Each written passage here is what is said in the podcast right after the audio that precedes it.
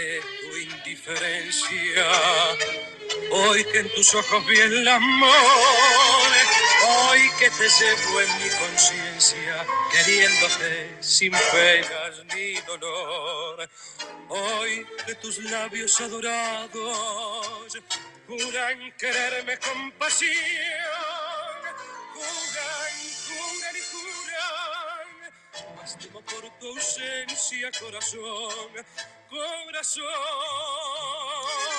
No quiero perderte, no, corazón. Me horroriza creer que algún día te aparte la muerte y me quede sin alma y sin Dios, corazón. No quiero pensarlo, no y he llegado a creer con fervor vida nos está esperando, eternizando nuestro amor.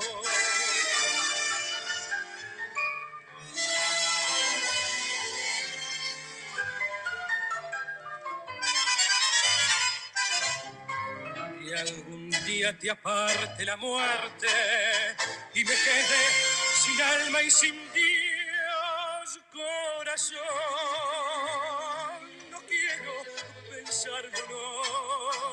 Y he llegado a creer con fervor que otra vida nos está esperando, eternizando nuestro amor. Que otra vida nos está esperando, eternizando nuestro amor.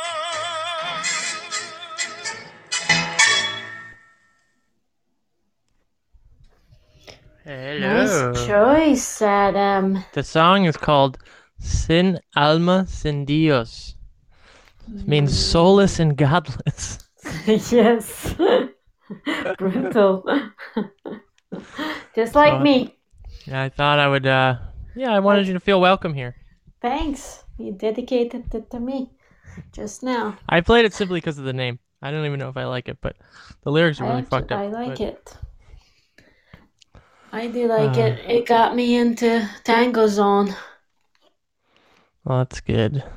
Yeah. Well, um, right off the bat, I wanted to mention because we forgot last week that our friend Tegan, who was on the show recently, is a violinist here in New York City, and she is looking for work.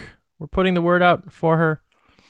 If you heard her, sh- if you heard her on the show, um, you can listen to her music. She's really good.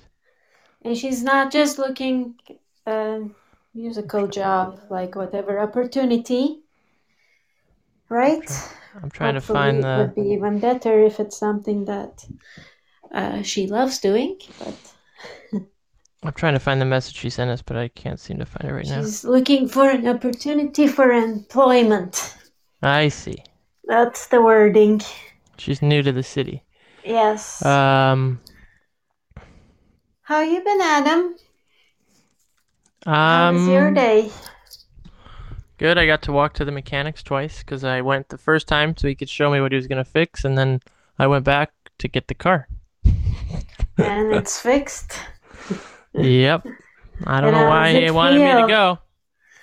Feels good. I haven't hit any he had already yet. told you what he was gonna do, I thought. Yeah, but he had to do. He found something else that needed to be fixed, and he wanted me to come take a look. Like I know what the fuck I'm looking at. I walk in there, he's like, "Yeah, so this is also. I gotta get you. I won't charge you extra for it, but I need to fix this too." And I'm like, "Oh yeah, totally, gotcha, yeah." And then I walked That's all the way home, but I walked through Greenwood Cemetery, which was nice, and um, and then basically I got home, I got a phone call, and turned around and went back. You should have been, dude, just send me a photo. I should have just said, "Dude, I have no idea what the fuck's happening. Just fix it." exactly. well, he's teaching you through this, maybe. Yeah, I don't think. I mean, that He, not really. he'd like more educated customers. He always wears a cap. So when I went to get the car at the end of the day, he didn't have his cap on, and he had very thick hair. And I, he's a little guy, um, and everybody he's Polish, and everybody that works for him is Polish, and they all speak Polish, and all the clients seem to be Polish too. And I'm like probably one of the few non-Polish ones, but I just I was like I kind of looked at him. I think I kind of threw him off because he came walking up, and he has this very like thick, luscious hair. I was trying to do a double take, and he just looked at me because he's such a small little guy, and he wears a hat. I thought he was like a bald little. like, well, little I was gonna say usually the surprise is like there is not much hair under the cap, and like He just looked like a bald guy when he with a hat. Like I don't know, you know, I don't know. It sounds weird, but like when he wore a hat, he looked like he could be bald and it would be fine. I don't know. Anyway, made me think of uh, you know i don't know I, this is so weird um, they had these heads that you would buy and then you would water them and then grass would grow out of their hair ch ch But they ch would come in- chia. what's that It's the pottery that grows. oh is that what that is Mm-hmm. i see anyway just made me think about You're like, what the fuck is he saying? i'm like did i just lose him he's like started singing to himself in the middle of me telling a story. That's how interested he is. so, how did you find this song? Uh, it was in the it was in the folder song. of um all the music you just gave me. Oh, yeah. Yeah, maybe that's why I heard it before. I was dancing to that oh, folder recently. Hmm. And it was um Valdez. Mm. So good. I want to dance now. Well, So that's the other thing I wanted to talk weird- about. Sorry. I wanted to talk about one more thing really quick early in the show. Yeah. Next Tuesday, Balucho. Yes. For those of you who are here in Brooklyn, New York, or in the city or around us, we're going to be performing on the sidewalk. Woohoo! But it's um it's an outdoor It's an outdoor dinner show. dinner show and um there'll be live music, there'll be a singer and I believe a guitarist and then And Chico uh, and I are gonna dance a little bit, and karaoke for any of you who know how to sing in Spanish. And um, you have to reserve a table or a seat in advance and have dinner and drinks and all that. But um, yeah, so that'll be next Yeah. Tuesday from on after seven 8 on. p.m. on or 7 p.m. on, yeah. But if you reserve a table or a seat, you have to be there latest by 8. And Renee Roger is the person. Roger, actually, apparently, the way you say her last name. Oh yeah, Um, yeah, remember when she was on the show? It's French. oh yeah, I do remember. um, anyway, uh, you can contact us and we'll put you in touch with her, or you can contact her directly for reservations. That sounds So- fun. Anything else you want to mention? Because I want to share this Mhm. weirdest freaking thoughts I had today. You should go About for it. butt cracks. Okay. I was like thinking, I think within the time I lived in the US, I've seen more butt cracks than I've ever seen in my life. You know, I want to. I'm going to interrupt you for a second. Last last Sunday when we met at Pier 45 for that picnic, I was meeting two students ahead of time to do the private lessons, and Uh-huh. as I was walking down the pier with Bryn, there was a man on the tipped over on a bench with his butt crack hanging out, and I said to Bryn like, "Oh, I missed the New York City butt crack sightings." it's so funny. I mean, I was like, I gotta ask about this to Adam. Like, was this always the case? I mean, of course, we would have it in Turkey too, and I would like, but it would be a much more rare occasion. We call it fork, by the way, when we see it. We say, check out the fork. Um, and I don't know, I've like seen it in so many, like a lot more settings and with a lot more people, and even of people I know. Like, so I can't figure out if it's an attire problem where people don't know how to pick pants for themselves and it pulls their underwear down, or if it's just they don't give a damn or they hate belts. Wait, wait, you're talking about sagging pants. I mean, I'm talking about any sort of a situation where there is a fork out there. Uh, some, you know, it I- I need a- happens all need- the time. I, I I'm talking about like. Are you talking? I. Okay, I, you lost me. Are you talking about Like- a crack or just pants hanging low? No, Why are we talking about butt this on a tango program, Chico? There's a nice young know. woman going to call in shortly and play violin for us, and her friends are listening, and we're talking about butt cracks. Butt in New York cracks. And I am not the one who brought it up. I am See, everybody one. thinks I'm the one in this couple that's like the the weird one, but dude, you guys have no idea what I deal with. Like these are my random thoughts throughout the day. Like I just popped into my head today, and I was like, I have to share this. What are you sharing? That you're seeing butt cracks? Like, yeah, I In your see it's dreams? just so much. No. On the street. Sometimes it's a friend that bends over and they, it's like right there. I mean, it just happens so much more. Why does this happen so much? I don't know. It's happened a lot over the years. You don't notice this? Oh God. I need I need a help here, people. Or Thank you. then there Somebody's was a calling in to point help me where with it this. was I- like I'm all low jeans for women, so you would see that all the time with like young girls.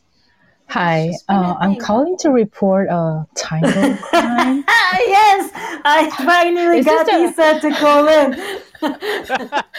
well, I knew this- this, is was this a the story hotline? to draw her in. Is this a hotline to calling to report tango crimes? I Yes. saw the you know ad on Facebook, and you know I realized it starts at you know you guys will take calls and take the reports starting at eight thirty. So um, yeah, so I would like to report. Um, are you guys writing this down? This is very important. Yes, yes, I'm I'm writing this down.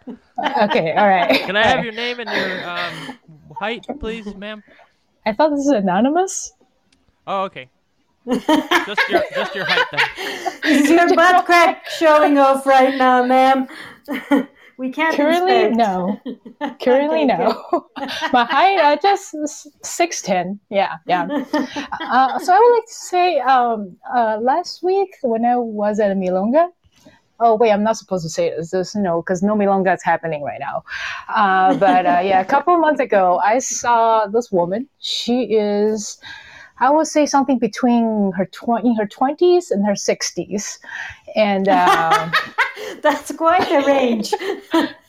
listen, I don't discriminate, okay? So I don't know. And then you know, she passed passed by me, and I saw her butt crack, and I was like, "What is this?" But then my dancing partner was like, "This is awesome. This is great. New York City should have more of these." So I Oh don't my know. god, I think I know who you're dancing. With. So hold Oh. on, was she wearing pants or a skirt? 'Cause it She's wearing pants. awkward in pants. a skirt. jeans, Okay. ripped jeans. How dare she? I don't know. This is Okay, like yeah, not even the proper tango, with you know. yeah. So yeah, that Yeah, that's all. I mean, Well, I have to it's- yeah. It just happens, and April, I'm you like, missed the uh the, the most People- provocative people- conversation ever. I think people don't care because, like, there is no way you're not feeling there's reason, like, that your butt crack is out. I don't know. Anyway, Wow. what does the Maybe people have been anonymous sitting for too long. think? this quarantine has meeting uh, has made us sit up sit on the butts too long you know just kind of the nerve everything's are dying so you know it's taking out for a stroke it's uh, necessary But anyway, uh, I reported. I did my uh, civil duty. So uh, Oh, you let her know. You let the you let the young lady know. Uh, no, I didn't. How would I? Oh, then you didn't report it. I just report to you guys. Aren't you guys the Jesus. authority? She's reporting to me because I am the police apparently for this. I'm noting it down. I have a journal now. Butt crack sightings. It's like bird watching. Dear diary, today. Dear diary. and there's various kinds. Well, everybody has one. it's very true. That's the one thing we all have in common.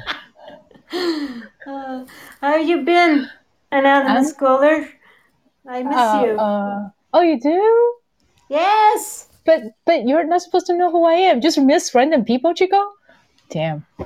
I feel very special now. feel Well, I mean, She familiar dreams about voice. bud cracks, so she can miss anonymous people. I didn't say I dream. Well, where are you seeing all these butt cracks? On the Just street? random places. On the street, at the Milonga, like she said, at the restaurant. So, Oh, you were at the San Milonga, was that last week? Uh, I know, I was not. Oh, you were not? Oh, I, I No. thought I saw you there. It was around Midtown in this alleyway. Wait, is there even alleyways in Midtown? Hold on, was I the one wearing pants? What's going on here? No, it was uh it was this um her skin was kind of like a grayish, a mix between Asian and the blooming group skin color. So I don't know, and her eyes were kind of like a neon green. I don't think that was you. It doesn't fit the description. Phew. All right, good. That was pretty close. That was very close. My, I'm glad nobody described my skin as gray. All right, I'm gonna go off before I ruin your podcast with nonsense. So, Well, Chico already took it down that. I, I took it down, that, and like down within that 50 dumpster alley fire in the midtown of Manhattan. I, I wouldn't be surprised if our guest doesn't want to play music for us anymore. Probably. Oh no! I'm just kidding. I miss I'm just lot. kidding. I miss you a lot, Chico, and Adam. You too, kind of. So uh, I miss Yeah. you Hope you guys are well. Isabella. I, oh, I, I, damn since I don't live in Jersey, I have the luxury of living in a, in a closer, so I get to see you occasionally, which is nice. yeah. I Um, want to see you occasionally too. Yeah. Yeah.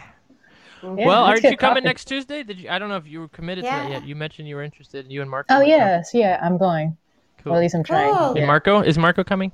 Yes, yes. Cool, So good, we'll have good. a Jen in the show. So please, you know, practice a lot. Otherwise, I'll be bullying. Mm-hmm. We're we're And, gonna uh, meet tomorrow and dance on the street. See how that works out. Yeah. Ah, you gotta practice. Chico hasn't worn heels in seven months. She's been wearing them every day for thirty to. How? What are you doing right now, Chico? I'm wearing heels. I don't know. Uh-oh. What am I doing? Ooh, what are Chico's no, toes doing? I've worn heels few times in the last couple, so six months, maybe three times. That's it. Oh, I thought you. But you texted me the other day. Said you're gonna start wearing heels to get ready Every day, for the. Yeah, I'm I'm wearing them every day.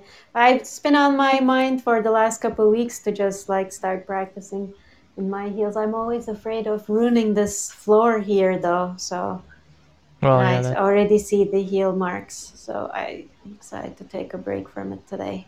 But wore heels outside. wow. So- in, I, I just want to make a quick update to all my baseball fans out there. The Cleveland Indians got destroyed yesterday by the Yankees. Our best pitcher got annihilated. But today, we're up 4-0 in the bottom of the first. So that makes me happy because if we we're, we're in the playoffs right now. So Okay, that was a very interesting intersection because you just basically went for Chico's apartment floors. Boof. To, To yeah, sports. boof. well, I'm I'm uh, I'm not I'm sort of monitoring it on the side.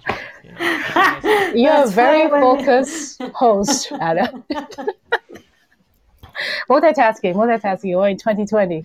Well, the Lakers are gonna play in about ten minutes. I might even pop that up. Oh man, I wanted to watch that. Maybe I should turn it on too, and then we none of us talk. We'll watch the game in silence, and we won't even play the sound for the game. yes. Before I go, I have a quick question. Chico, what's the uh, heel height that you use? I usually wear eight centimeter, but Okay. uh, I have a seven centimeter. That's what I'm wearing now because of having injured my foot right before the pandemic, sprained Mhm. my big toe. So Mhm. I'm going easy Taking it on easy. it. Yeah. Uh, I see. So eight inch. I mean, not eight, Eight inch. Oh, that would be centi- oh, pretty yeah. scary. eight inch, you'll be all floating in the air. What Uh, what okay. what did you start at, Chico and Isabella? What did you start? I'm sorry, anonymous caller. What did you? What heights did you guys start at? Well, I have Chico answered no first. Yeah. idea. Like I remember the first two pairs we bought with you was from Comme il Faut, and the minute I put them on, I Mhm. started walking like a crab. Mhm. Like I don't know if they were seven or eight centimeter. They were definitely not nine, and that I could not trust the stiletto heels, and I really felt like I needed to bend my knees like ten inches to twelve inches. yeah, but I meant like like- what what size were functional in the beginning for you? like seven, eight, I think. Because you wore like those big Oh, then then I injured my foot, so I went down to like two and a half inches. That's about, I guess, Like uh, a six? like six and a half, seven. Yeah. I started with a seven, and then Smart, as time Audrey. goes on, I feel like uh, I moved on to eight. And uh, right before the pandemic set in, I tried on the nine, and actually was I feel just fine. So I think I think it really takes time. And it definitely, obviously, takes you have to take account, I believe, into um, the form of your feet. Am I correct, Chico? Obviously, Yeah. you, you know you know more than I do.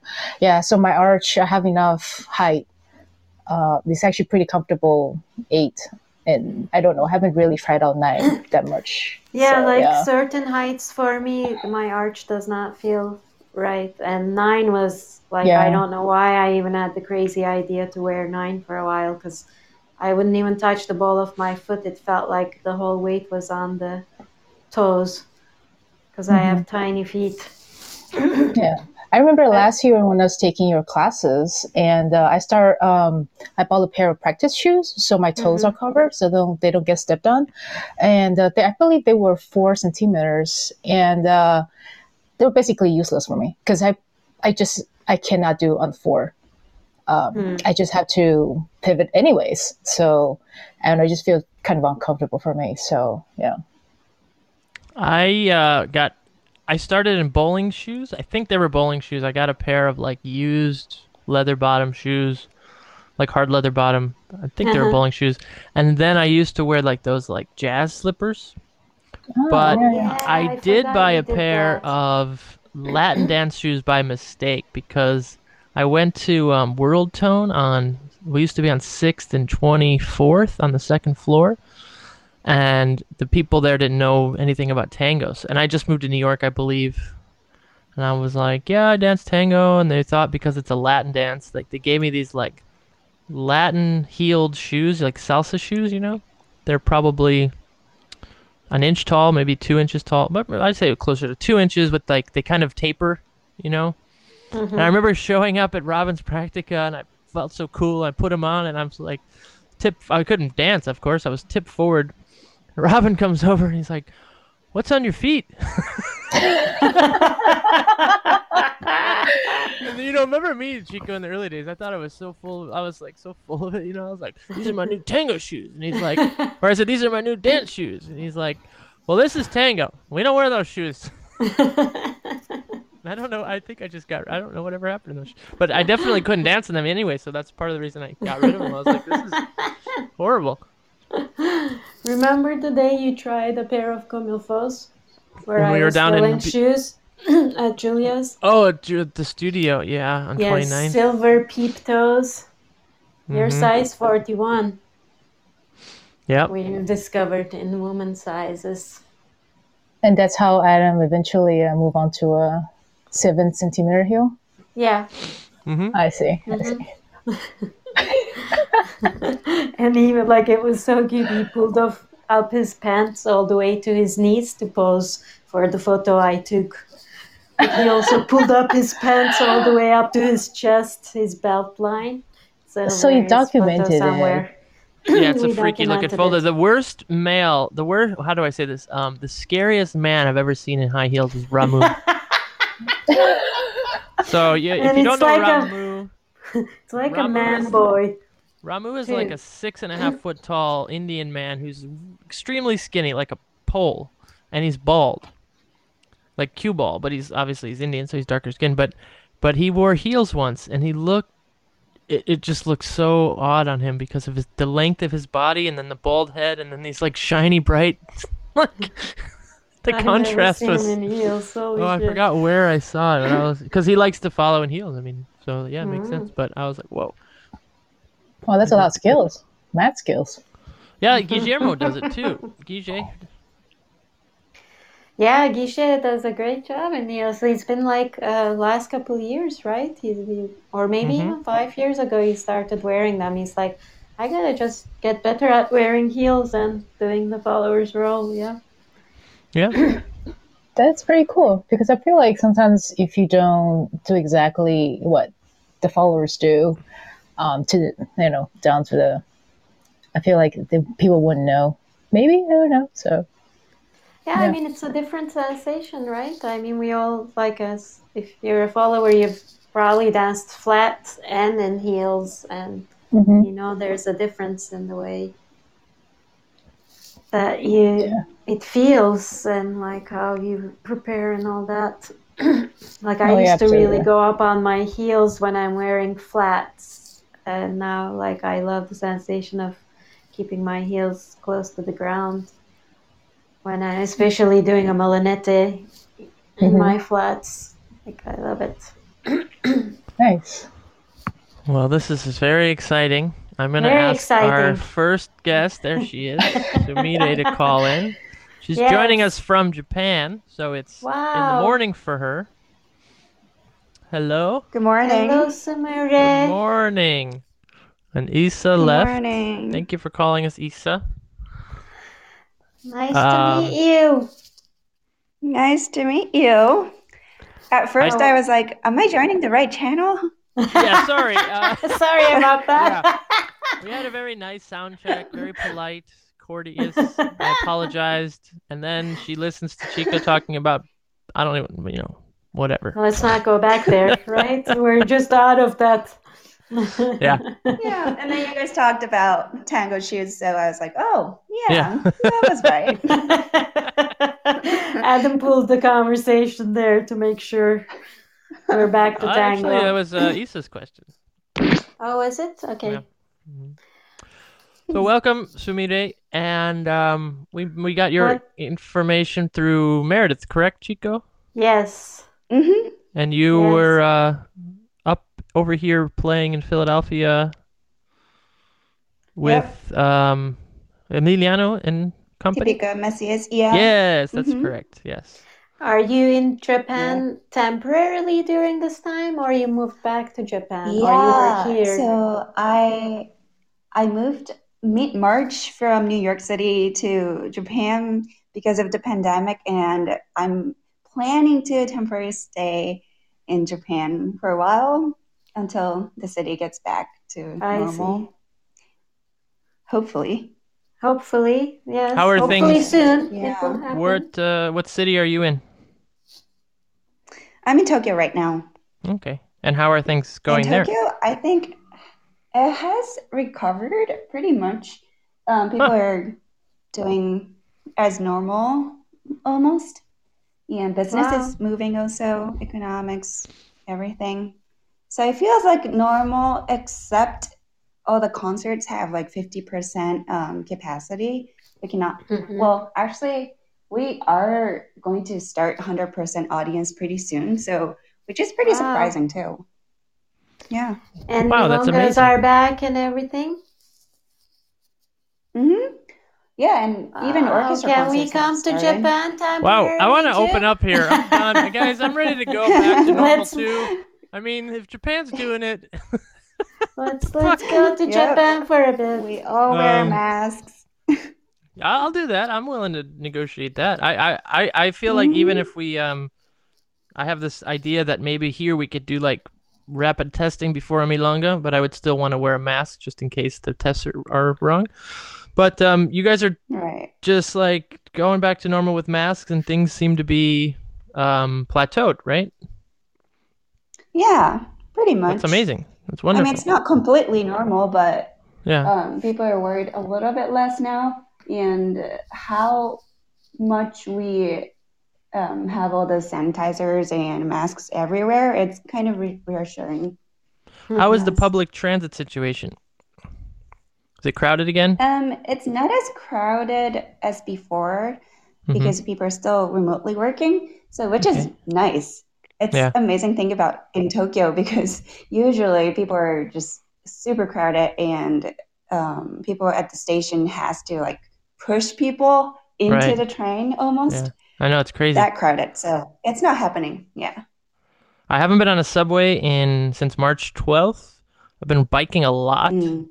Um, Oh, that's good. and walking like way more than I mean I always walk we all walk a lot in these big cities but yeah walking a lot and but my girlfriend's been on the train several times and she said she feels I mean it's completely empty here in New York I would well not completely but I would say 10 to 15% capacity and so Mhm. at this point at this point it hasn't picked up much yet Mhm. same reason because people are working see that. remotely hmm Sumire, sum. Can you say your name? Sumi, sum, sumire. well she says it much better than me I'll let, let Can I hear say it. you say it?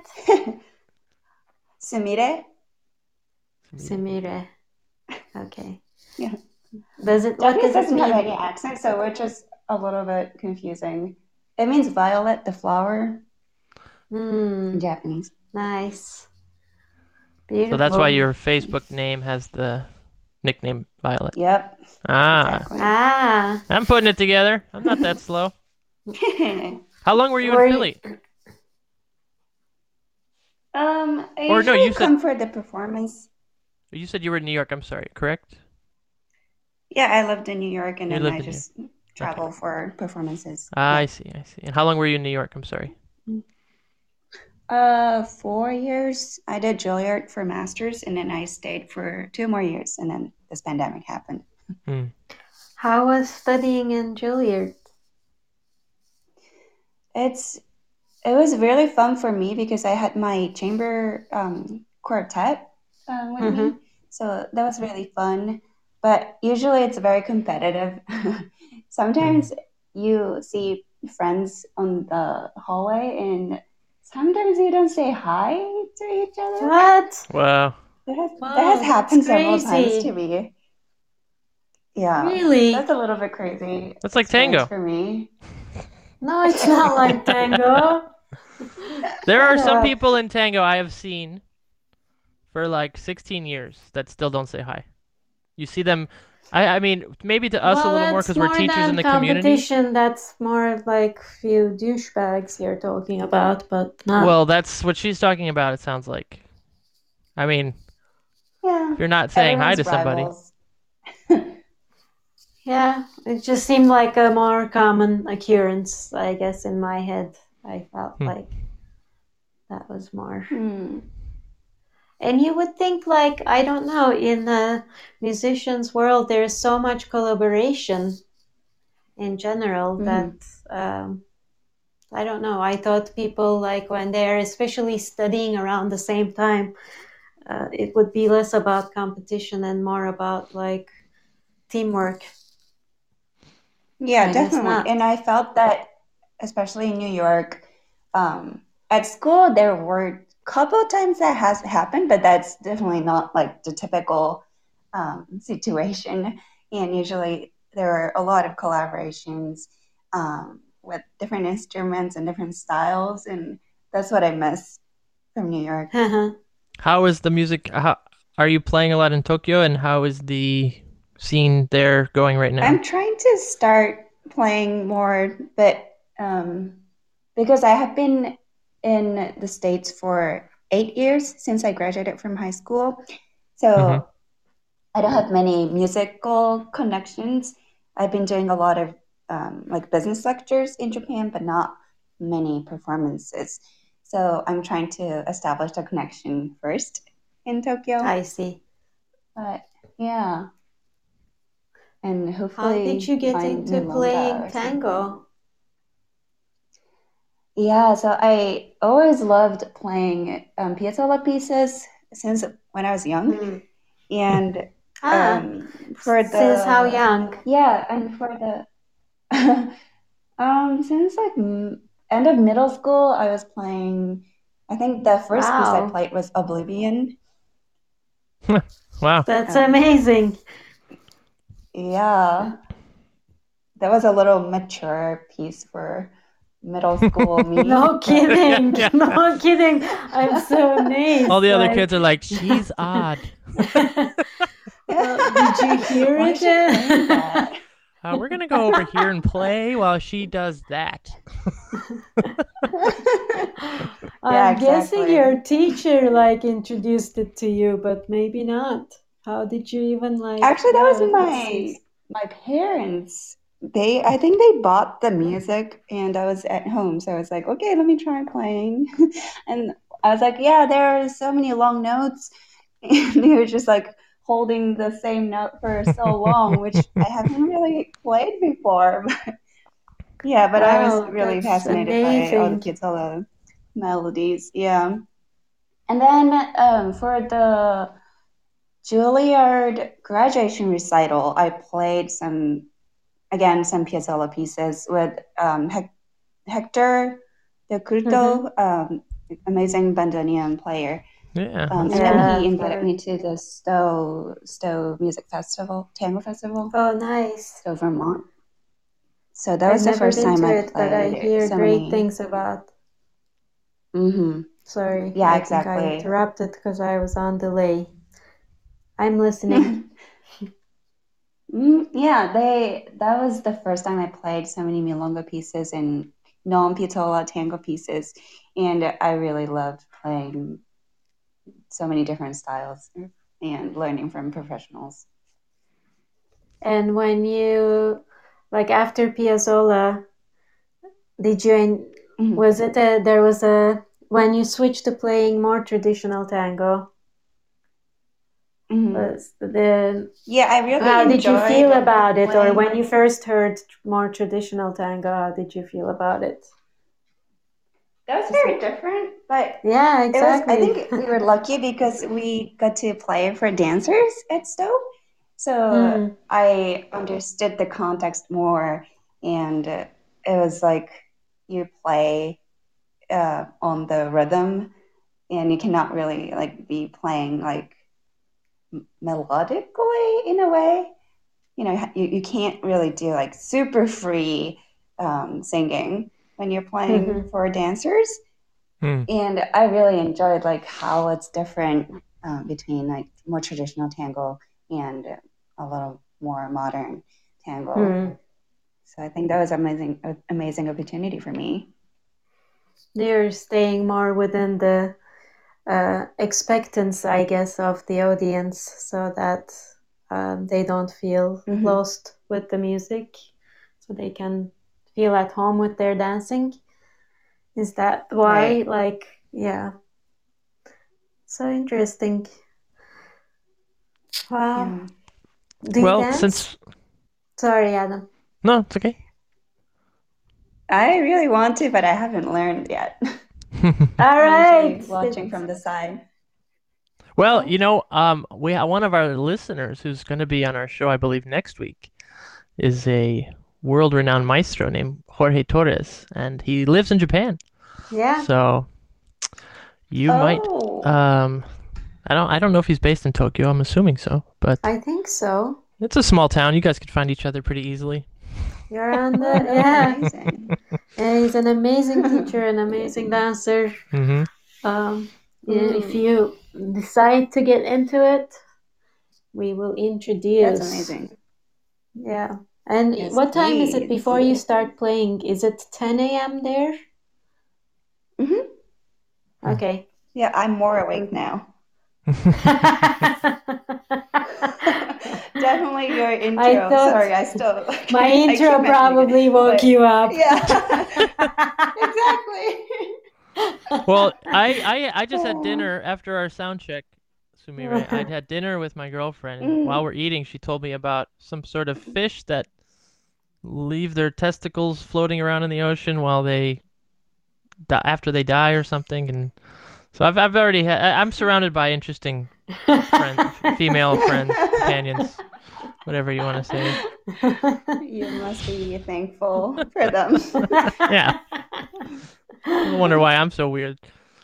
Uh, well, we were talking. You were talking about Piazzolla, so I was gonna play Anglerfish. Yes, thank you, Sharon. The Oh, yes. Anglerfish. You guys can Google that later and and, Ah. and see why she was so fish balls. Yes, April. Um, I'm gonna play your Piazzolla that you sent me, since we were just, just talking Mm-hmm. about Piazzolla, and then we'll chat a little more, and then if you we can do the, the one of the live pieces. Um, so I'll play this for, uh, now. Okay. Sweet. All right. I'm gonna mute myself. I don't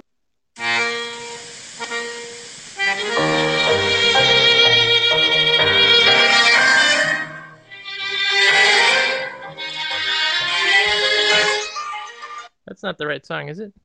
No. nope. Sorry. I was like, this sounds really not like Piazzolla. I'm like, this is not Piazzolla, but it sounds Wow, really nice. Wouldn't it have been fun if I played the whole Yeah. thing and nobody caught me? I was like, let's listen to this. Okay, here we go. Take two.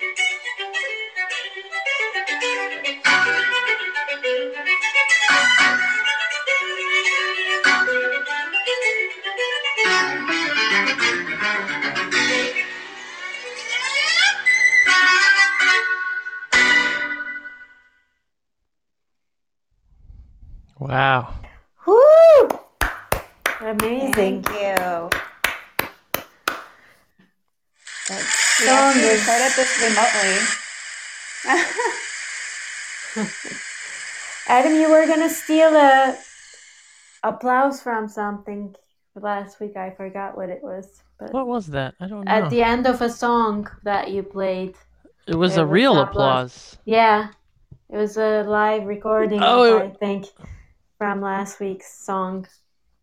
Just reminding you, Okay. we're I thought it trying was to somebody- have a more full applause because. Uh, me doing this all by myself, I feel like I can't give it all I got. Uh, When uh so when did you record that? And with whom? This was in uh, during the pandemic. Actually, we recorded this remotely, so Wow. we are not playing physically playing together. And uh, Huh. So so did they these each instrument three parts record were separately? recorded separately. Yeah, exactly. Okay. Who recorded first? Like, what's the order it went? Um, I think we did piano first, and then the cello came in, and then I um, put it at the end. But also, the last part of this piece has some um, like a dialogue place where we, you have to wait for the other person to come in. So that was a little Mm. tricky doing Mm. it. um, Wow. remotely. Yeah, it does sound great. Sing, yeah, the Mm. sing And sounds th- this great. trio, yeah, this trio we met at the Stowe um, Tango Festival. The first year I went there, um, I went with another cellist from my string quartet at Juilliard, Isabel Kwan, and then I met this Japanese pianist Moeri at the festival. So we decided to play trio during the pandemic. Mm. We were like, oh, why not? Yeah. It's amazing. And that song is always so powerful. I was typing in the text here. Like, it always makes me feel like there is something mysterious, full of suspense and like action. So, like, it really feels like Mission Impossible at the, but at the same time, yeah, time, it's like something is so much happening, suspense. something is coming. Yeah. Yeah. I could see Tom Cruise like doing an action scene to that for sure. Yeah, definitely. Hanging down a rope, dun, dun, and all dressed up black, like. Yeah, and the, the title is Escualo, shark, so that makes sense. oh, is it? I did not know the meaning. Mhm. Oh, Yeah. that definitely makes sense. Now I'm gonna I- see sharks. Yeah, so when Adam love- started, hmm sorry, when No, no, no. Adam started talking about fish, I was like, okay, yeah, shark is coming also. so that was also from the context. He did Uh, I play that sometimes in our alternative room, and I like dancing to it because I kind of have memorized the the odd timings and breaks and things. But most people really hate it to dance to. I mean, you know, It's probably because it's very not tricky. predictable. Yeah, it's not predictable at all unless you Yeah. really study it. dun, dun, dun. hmm Uh, but now I'm gonna sing Mission Impossible's background music mixing with the shark. oh, that's gonna be a good mashup. Maybe I can make a yeah, it does, doesn't it? It has a similar sort of a start in the way, like uh, with the Mm-hmm. suspense. Yeah. So you wanted to share one piece live that you said was like a minute and a half or so classical piece. Oh, yay! It's called um, Syncopation. It's written by Kreisler. It's just like a little mm, intro where it's a very light piece that I really like playing. Yes, Awesome. fantastic.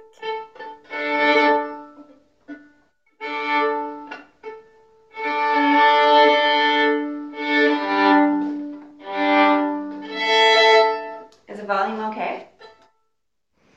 Yes.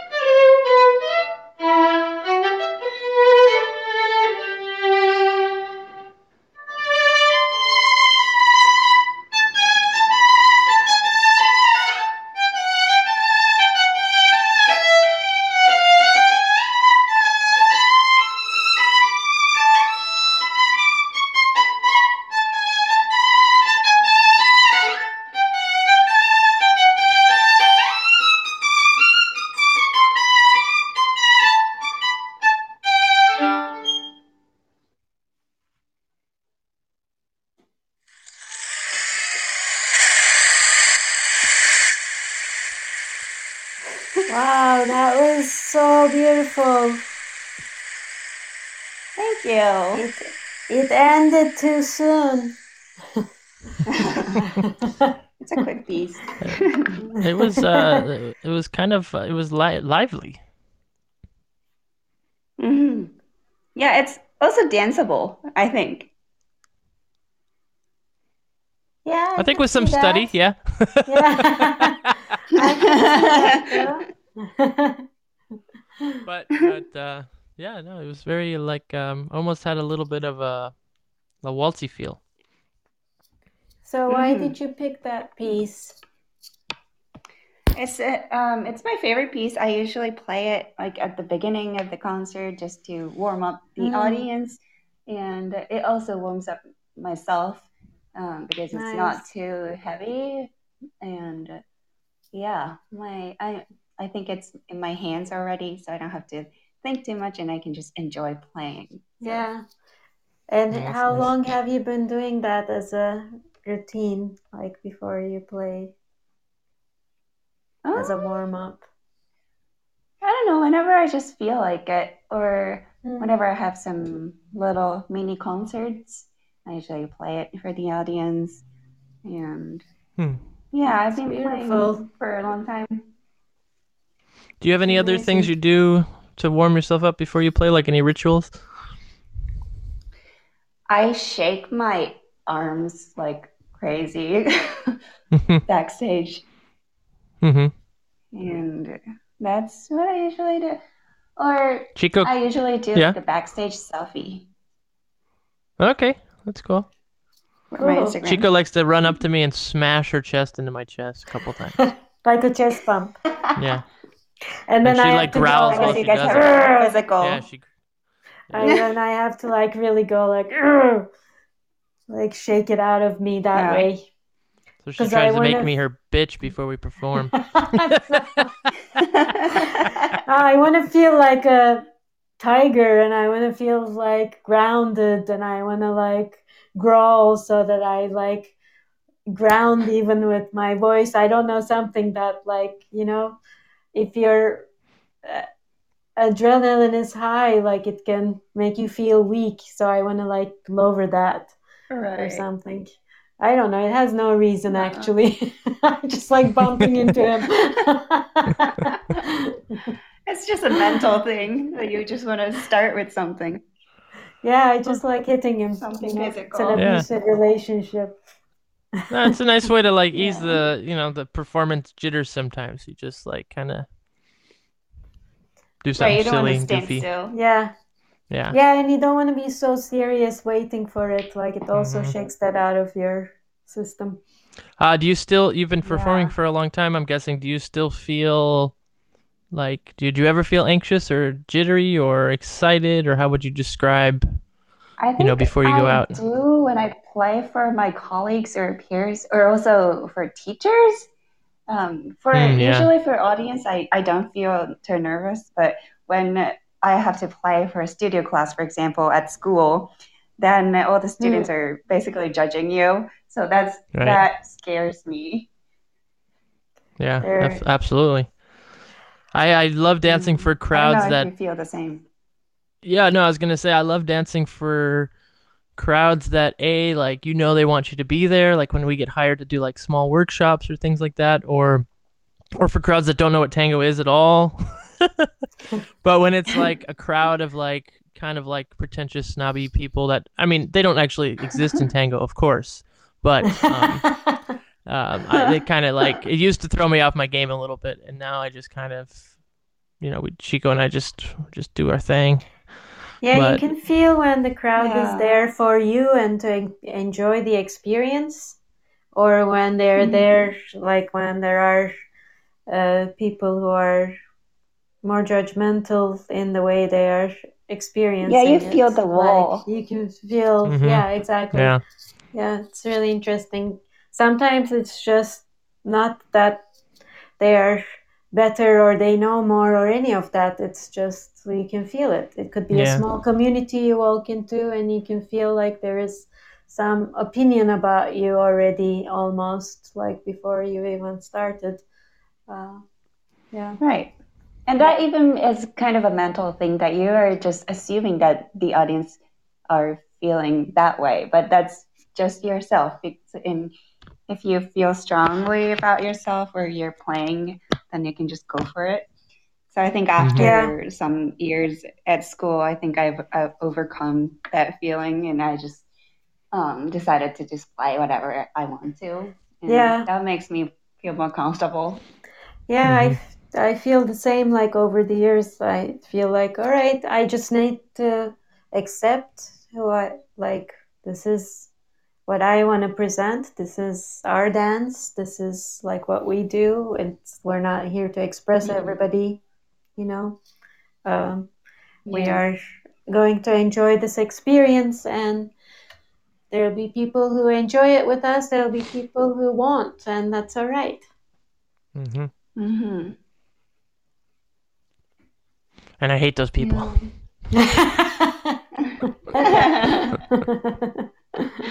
But as I said for this piece just that I just played, I think when you have all the dance or all the music on your hand or in your body, you can just relax and enjoy the expression itself. You don't have to think about anything else. So that, Yeah. that feeling I really like about playing.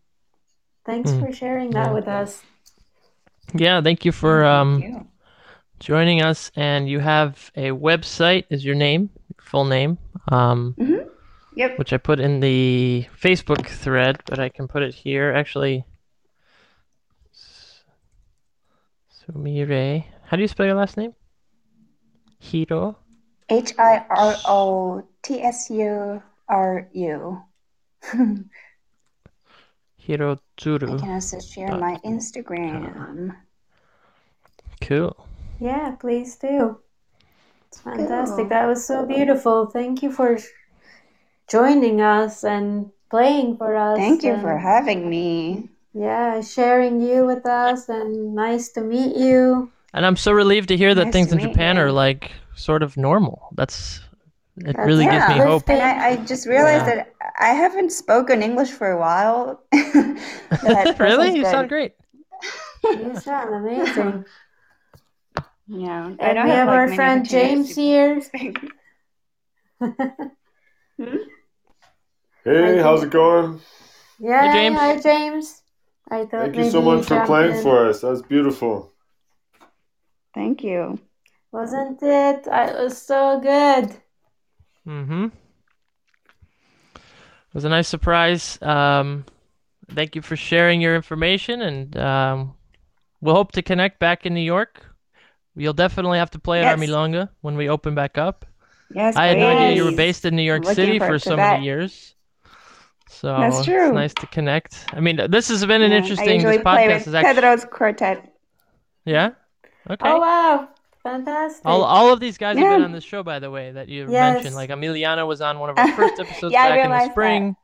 You know, so it's been great, wow. and um, yeah. So thank you again, and hopefully you have a nice Great day to start your day off well. I hope so. Thank you Take so care. much for having me. Okay, Take good care. bye. Bye. Bye. Hello, James. James, James, Hey. James. How's it going? bet- better not snore on us.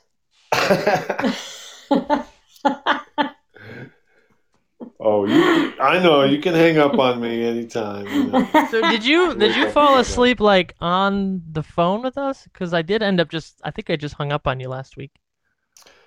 I, I don't remember. I think I was in that state. I was just, uh, you know, in that state. Hello, Rebecca. Rebecca. Hey guys! Oh my God. Wow! Old This is- school right now. I know. Yes, it's amazing. Can I Nice say? Can I hear you. introduce you with your full name? Because I love the whole name. Of course. Rebecca Rorick Smith, ladies Yes. and gentlemen, is with us. oh, Rebecca was my. I loved. To, I told you this story once. I think when I saw you not so long ago, Rebecca. How no, like it seems when like I was a while ago. I was on the West Coast many, many, many years ago, and you like we hung out at a practica and you let me practice. I was like new to open embrace. I kind of remember this like being like, "Could I practice my open embrace on you?" And you're like, "Sure." it's like this is so cool. yes, I have many fond memories of your early days, Adam. Oh yeah. we took uh, at the time what Alex was calling his hardest class he was ever going to teach together, and it Uh-huh. involved like a very over rotated back gancho of the follower, and it was it was very impressive what we were able to pull off.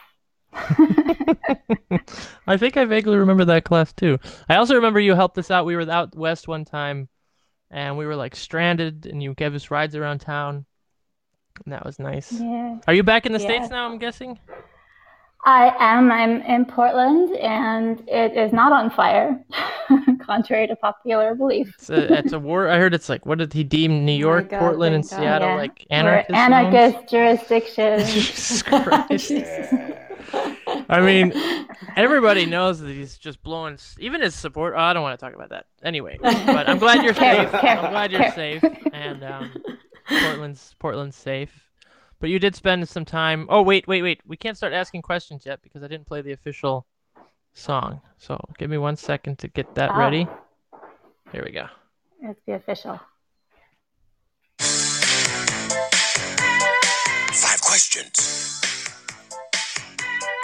Five questions. Five questions. Five questions. All right. That song is brought to you by Bad Johnson and MC Hammer. All rights reserved. you get away with that. Amazing. Yeah, they haven't found us yet. So, um, you were living in Berlin for quite a while, yeah? yeah, for five years I was in Berlin, That's which you know town. very well. Yeah. Yeah, it's a fun town. And um, how did you how did you end up uh, relocating there? Um, just following the tango, you know. Um, my then partner Eric Lindgren and I were in Boston for um, almost four and a half, five years, and we just really wanted to engage with um, more professionals regularly. So, and we had other friends, a a lot of Americans at the time were um, expatriating to Berlin, so it uh, worked out pretty well for us to go there. And um, he left, I stayed. And Was it easy to start up there as uh, tango professionals? Because there's a lot of tango there, but also I'm guessing there's a lot of competition because of uh, a lot of Argentines used to like uh, take that as a home base at one point. yeah, yeah, it's it's still considered a very uh, artist hub, and a lot of international people are living in Berlin. Um, it, there's a, some subsidy for artists by the city, and uh generally a fairly easy track if you want a residency permit or, or a visa for artists. So all of those things made it um, possible, as well as having sort of our foot in the door to the schools. And the fact that I that's plural is a testament also to sort of the health of the scene there. Um, It, it um, you know, it, it's had its own ebbs and flows, but it's a pretty strong hub in Europe. still. hmm Yeah. How does it compare to like you said it's a, a hub and a lot of did you feel like you had always a, a very diverse and fluid people coming in and out all the time in terms of the tango community in, in dancing wise at the milongas? Absolutely. It was uh, way easier than like here in Portland. Nobody visits me here. I mean, especially these days, but um, it was nice to have everybody eventually show up. At some point, yeah. I feel so fortunate about New York. Like when I visit other towns or I go to see my friends in Cleveland who teach out there, Alberto, Michaela, and I'm there Yeah. for a few days, and I realize like in New York, there's always people, you know, coming in and out to dance and teach, and and do their thing. And then most cities don't really get a lot of that. Um, so Berlin, I remember uh, always having that access to different people. Also, it was so much easier to dance with like more famous maestros in Ber- maestras in Berlin because like in Argentina Yes. they're they're not as accessible. But there, I remember one night I was at um, Roter Salon. I don't say that correctly, but um, whatever. And at a table was sitting like Maria Mandino and and um, I think Moira was there, Castellano, and somebody. I think Ismail came over and he's like, "You should ask them to dance because they're just sitting here, um, and they're bored, and they dance with us all night every night." And I was like, "But uh, you know that's," and this is like, I was still like nervous and shy, much well. Anyway, and uh, anywho, I went over and asked them to dance, and we ended up dancing all night with all of these lovely women that I never get the chance to dance with in Argentina. And I was like, "This city's amazing." yeah.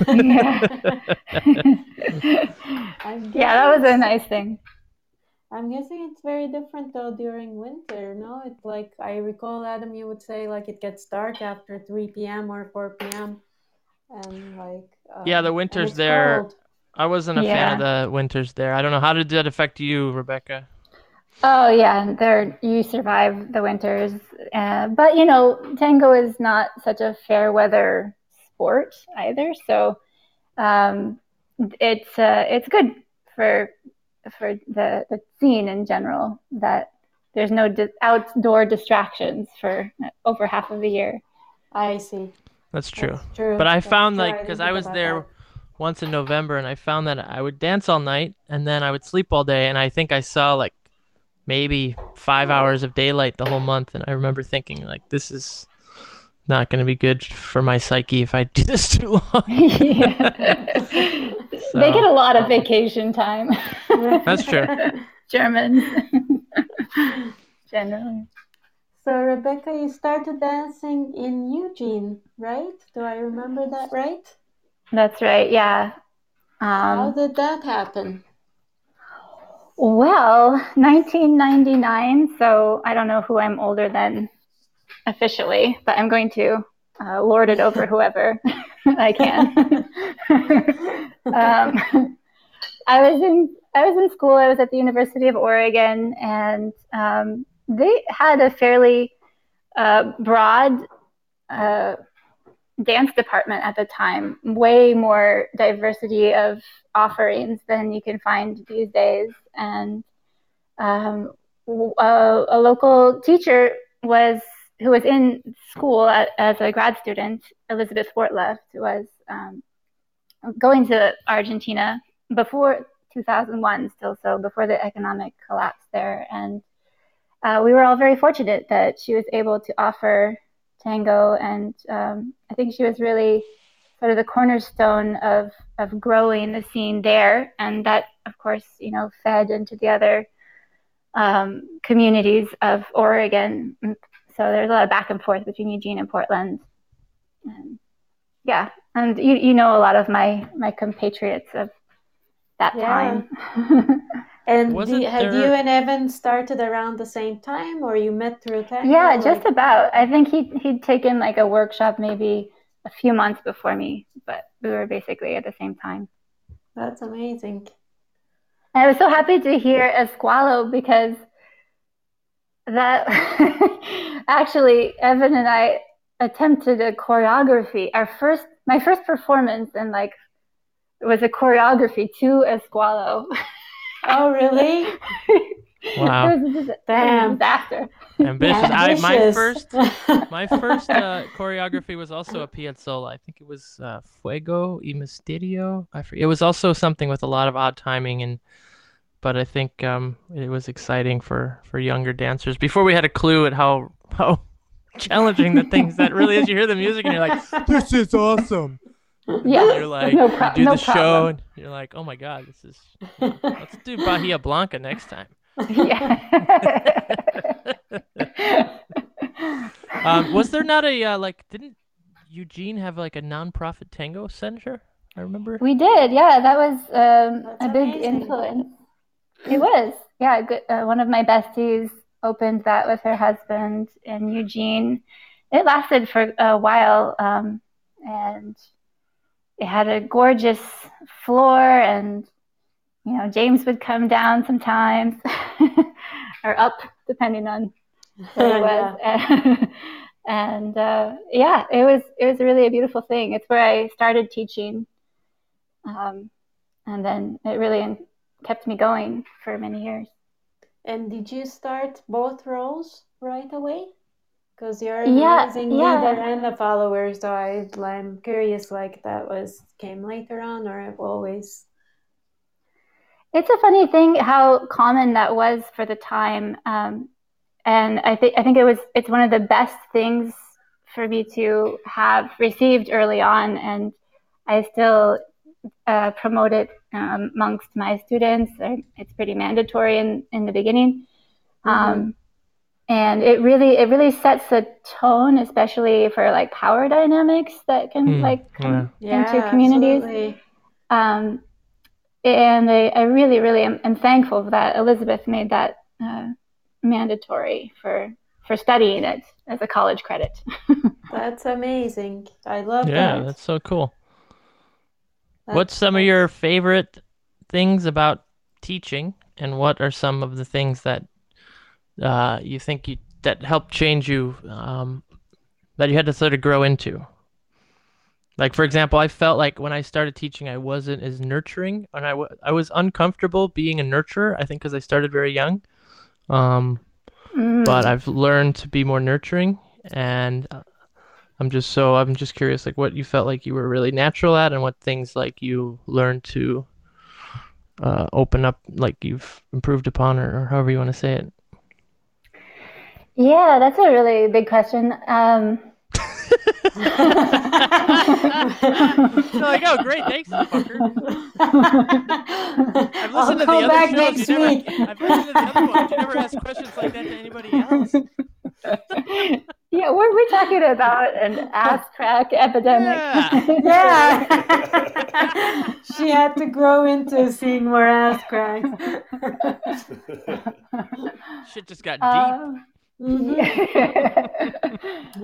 yeah, I guess it was. I think I've always been a good listener, and um, I think I've always had a lot of empathy and compassion for the the learning process and different students' abilities, um, how they differ.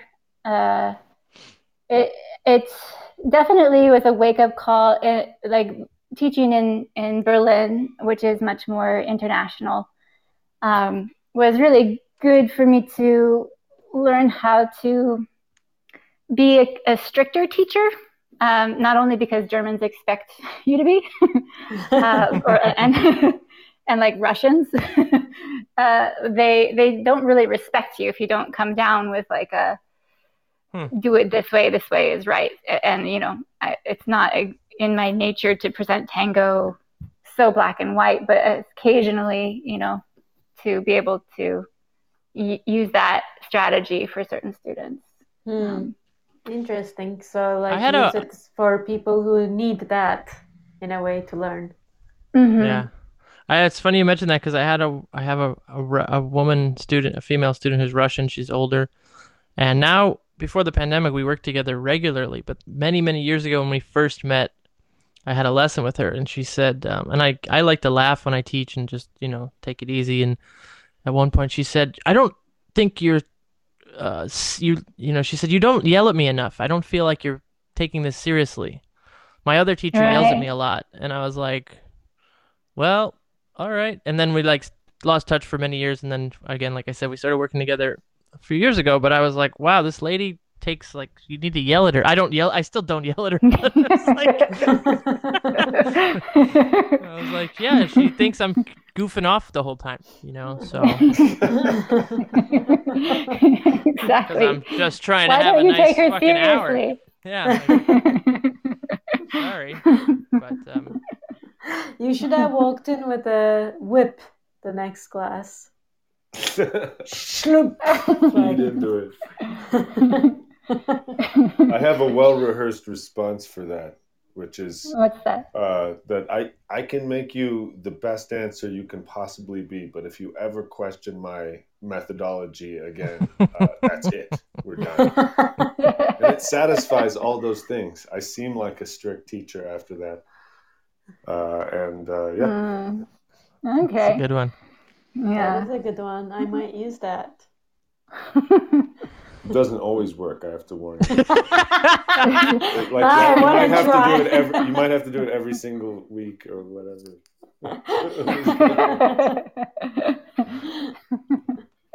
Reinforcement. Reinforcements. Was the scene in Eugene like the? Hold on. Let me first start with this. What's the population of Eugene? Oh, don't ask me that. I have But no are we talking about a couple thousand, or is it more? Mm, no, no, it's it's pretty big. It's a few Okay. hundred thousand. Um, Okay. Outside of Portland is the biggest city Okay. in, in Oregon. Yeah. See, that was my ignorance. I did not know that. I, I always visualize the smaller, really small. That's because everybody we've met from Eugene is just like so nice and friendly. Maybe that's why. You just think it's a small like town. that exactly. I just feel like everybody there grew up on a farm and like and are like so down to earth and like in love with nature and with Really? people. Although Evan hates people. Never mind. I take that back. yeah. You have a rather like skewed few people that you've met from Eugene. I don't know if we represent. so was the scene mixed ages when you started teaching? Yeah, uh, it was the first time I got to fraternize with um, more mature people, and that was very exciting. Um, and it was like that. I mean, the having the university uh, presence definitely meant that um, more and more of my friends became tango dancers, and we had our own sort of tribes. And Mhm. um, it's so important. It's so important to not only have the sense of bonding from like um, you you know like tango clubs in universities like that students get there, but also like to have the interaction with the community. Um, Yeah, I agree. Well, I also feel like tango is like tango is that, right? It's all ages, like bonded Yeah. through this uh, dance form and the music and the milonga. And to me, if it's like not so mixed, it always feels like there's something missing. yeah, no, I, I Uh, get that. Yeah. And Because I was, yeah, sorry, go ahead. Oh, just yeah, because the the music is also from older, uh, entirely other generations, and you're, you know, Yeah, it's. I I agree. Sorry. I keep. I feel like I keep cutting off today unintentionally. So why was this um a mandatory college credit? Uh, How did that work? Um, at the, it wasn't mandatory. It was just okay, that it wasn't the- mandatory. It was just a college No, credit that you just could a take. college I see. That's so. That's Just- really nice. No, the a single credit took over my life. You know. You're still trying to I earn that credit. that. I love that. yeah. Please pay more attention for for Colorado was saying a little bit more attention. Ah, oh, Marcelo. you gave me that nickname many years ago. Hola. I did. You know We how were young, often I've gotten remember? in trouble? Yeah.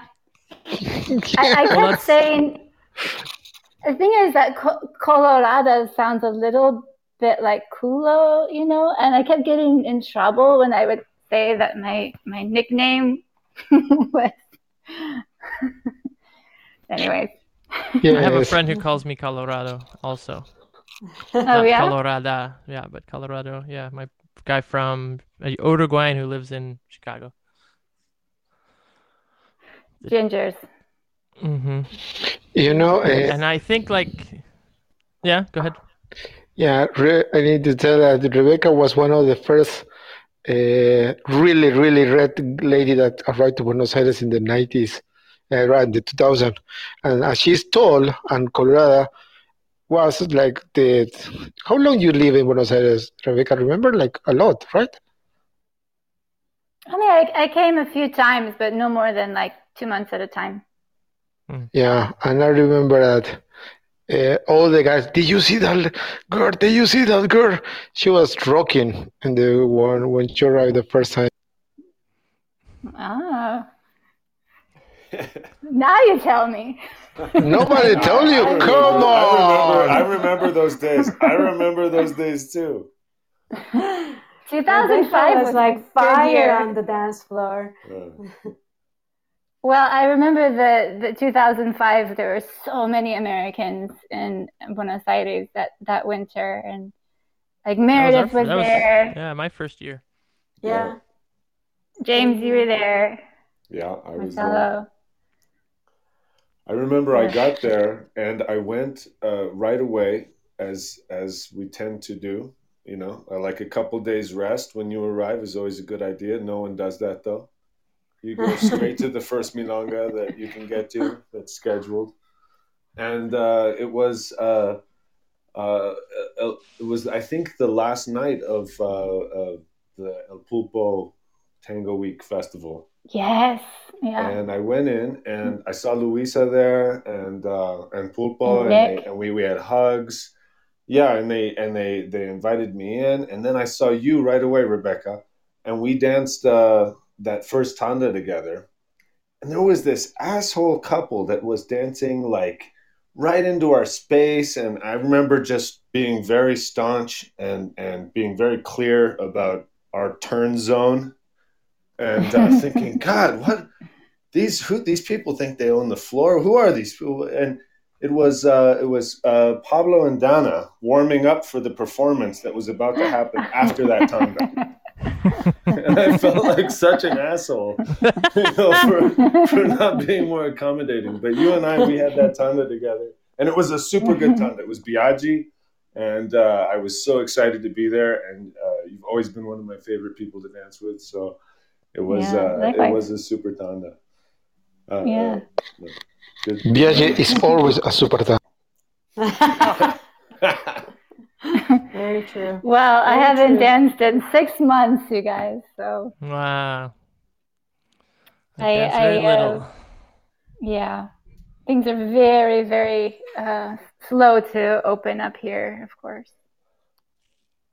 Yeah, I was so surprised to hear uh, Sumire saying that in Japan things are just like clicking along, and here in the states we're having a lot of issues with that. Well, there's reasons. I think for that they have less cases. Yeah. They have less cases there too, right? They are more disciplined. When they say social distance, everybody does social distance. No, yeah, like but here, she said like that they're they're. She said that they're not even doing that though necessarily. There's shows, there's milongas, there's concerts. It's like, But they're they did it when they needed to, and when they were probably told to wear masks, nobody really be, made it a political thing, and they just wore Yeah. masks because they're already it's already in the culture. Like they do wear masks. Uh, I mean, I think they don't question it, and they do it for each other, not like uh I feel we're we were going through a phase of like I don't care to wear a mask. I don't care if I get sick. No, it's not for you. It's for other people, and people still don't understand that here. Yeah, exactly. Uh, yeah, in in in here the the things are going it was going well, but now they started to discover that there was private parties, private asados, and private. They had last last last Saturday. Uh, Mhm. they 180 people they found out they they went to jail because somebody rent a disco Oh. and they did a private Oh, event in the disco and the police Wow. came Oh, and the guys that were started, started to run away on, on the on the roof terrace that is uh, in, Jesus. oh my God. and then we wondering why we cannot open Wow. damn, So what happens when they go to jail? Is there a big fine? their butt cracks like- come out, Chico. exactly A lot more than butt cracks, I'm guessing. They probably just hold them for a night or two and then let them go. I don't know because that's yeah, you're throwing a bunch of people that might have COVID into a jail together. It seems counterproductive too. yeah, I mean, I. no but what you said adam out. is true they they go to jail and they beat them up a little bit and they then they, they leave them Hmm. Wow, Wow. that's crazy. I just like visualized the whole thing. Yeah, I- Yeah. I, I Different could totally see that stuff, happening. like, crazy. Yeah, and I think that this So is what have you been up to? this is sorry. Sorry. Yeah. Uh, go go go. No, I was just gonna ask. So Rebecca, what have you been doing to pass the time? Are you learning anything new? Are you? Oh. um, well, I was listening to your show and um, I was washing the floors. Okay. wax on, wax off.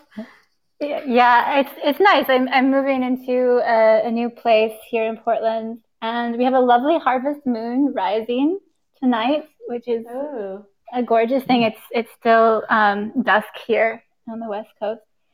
Um, but I will confess that I went to Mexico for six weeks recently. Oh, yeah? nice. Yeah. Uh, so I missed the horrible smoke that um, engulfed Oh, all of that's- all of the west coast. did you um, drive down? I flew. Oh, I cool. did. Wow. Where did you Um, go? I was in the Yucatan, and it was um, very like there were a lot of precautions, a lot more than than here in terms Mm. of every business um, making sure you are sanitized. They take your temperature, and there's ask you questions, and everybody's wearing sh- face shields and masks, and um, so like all of the archaeological sites down there aren't open yet, but hmm a lot of the, the beaches are, um, more and more so the public beaches.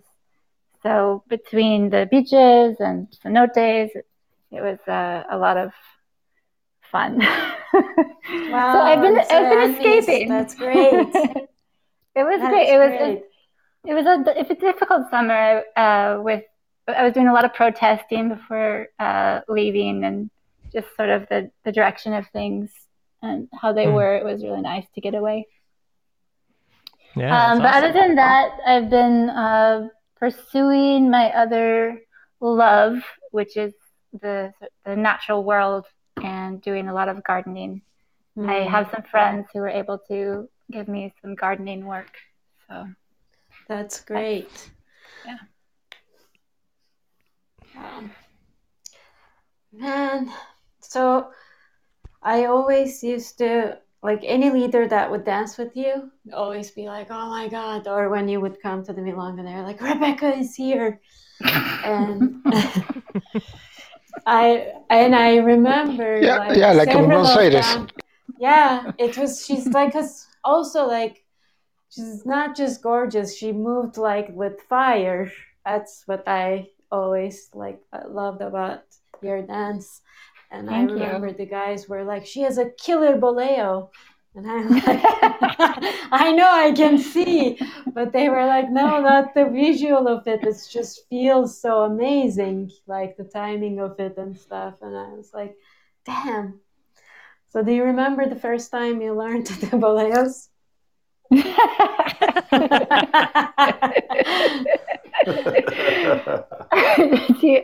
I don't know if the first time I learned boleos was the, the most impactful.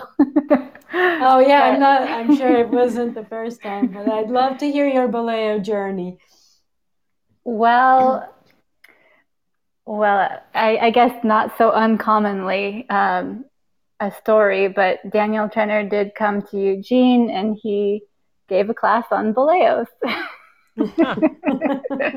and, and this was, you know, right after I had learned the cross. Um, so it's a natural progression. it's a natural progression, super exciting. And he had, he had us all stand against the wall, and they were, you know, they were pretty old school boleos, knees um, attached, and sort of the the flip of the the foot and the leg like a like an umbrella or a fan, you know, sort of really circular against the the knee. Does that make sense? yeah. Um, Yeah, yeah, yeah. And Yeah, that old, old, old boleo. That old, old boleo. old, yeah, old school Mhm. back boleo, uh, but with a lot of pressure against the floor. You know, like a kind of like an angry horse would, uh, like or angry bull. would I love it. scrape the, the floor. Angry Horse is the best reference ever. so there's a lot of like downward pressure, and then the leg would fly up into an umbrella, sort of uh, fan shape. Well, well he learned his. I mean, his technique came straight out of like the old school, the '90s, like old guys style, where they just sort of they'll make uh they'll make anything boleo. Not like the way we teach it now, where it's all like, well, this and this and that, and you feel that, and naturally the leg occurs. This is like brute force boleo. Maybe Yeah. not quite as bad, but could be. I was, I was very enamored, as I was with with all things with tango. But of course, the free leg has been uh, enchanting me for decades now. um, yeah. So Was that, that was five the questions? beginning. So that was the beginning of your boleo journey. But do you Yeah, think, like, yeah. how did This it is still the second later? question. This is still the second question. still the So, so the Maybe voleo third, Rebecca, but- so, sorry, the voleo de Rebecca is the angry voleo of a horse. Perfect. So, Well, did I you- think yeah. Oh yeah, like Rebecca Shulman, I, I heard this third hand once said to somebody I knew uh, that you should collect boleo shapes um, and put as many in your pockets as you can, like to have them available, uh, and that Mm. that I really like Sounds like- because Yeah. That sounds like something she would say. Yeah, I like Uh, that too. I, of course, with the the nuevo generation and this like super high scorpionic boleo, I I, I fell in love with that. Well, I Um, remember your scorpionic back boleo. Yeah, I've I've heard a I few was- people. Yeah, I was like when I because it was mesmerizing, and I was just like learning to dance, barely had balance, and like I would, yeah, it was it's impressive. I have a question for you and Adam. Was I there for your first performance in Chicago? Is that possibly? one Uh, yeah, I guess so. I forgot. I forgot. you? I forgot who don't all was there. I guess so. I was- think I was teaching Hoven- with Corey. Yeah. Okay. Oh yeah, you and Corey were teaching, and uh, Somer and Agape were teaching, right? At the Yeah. same yeah, and. Homer was there. Uh-huh. Remember? He was teaching Yeah. So you class you how witnessed to- history. Oh. Yeah. oh shit.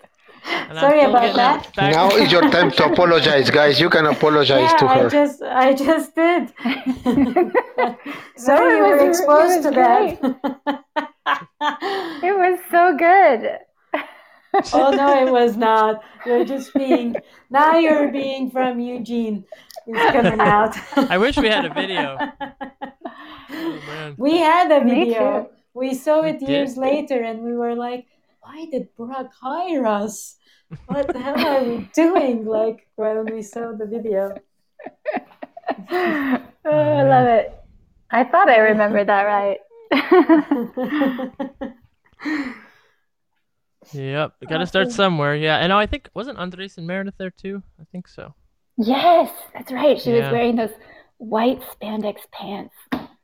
Were I don't remember that. I don't remember that either, but I don't remember much from that from that that experience, except that the venue was kind. There was like one room in the venue where the floor was sticky because it was like a um, it was a weird, uh, sort of like fibrous boards that were not made for dancing, obviously, because it was a very Yeah. industrial space, and it was really hard to teach and, and do anything in that room.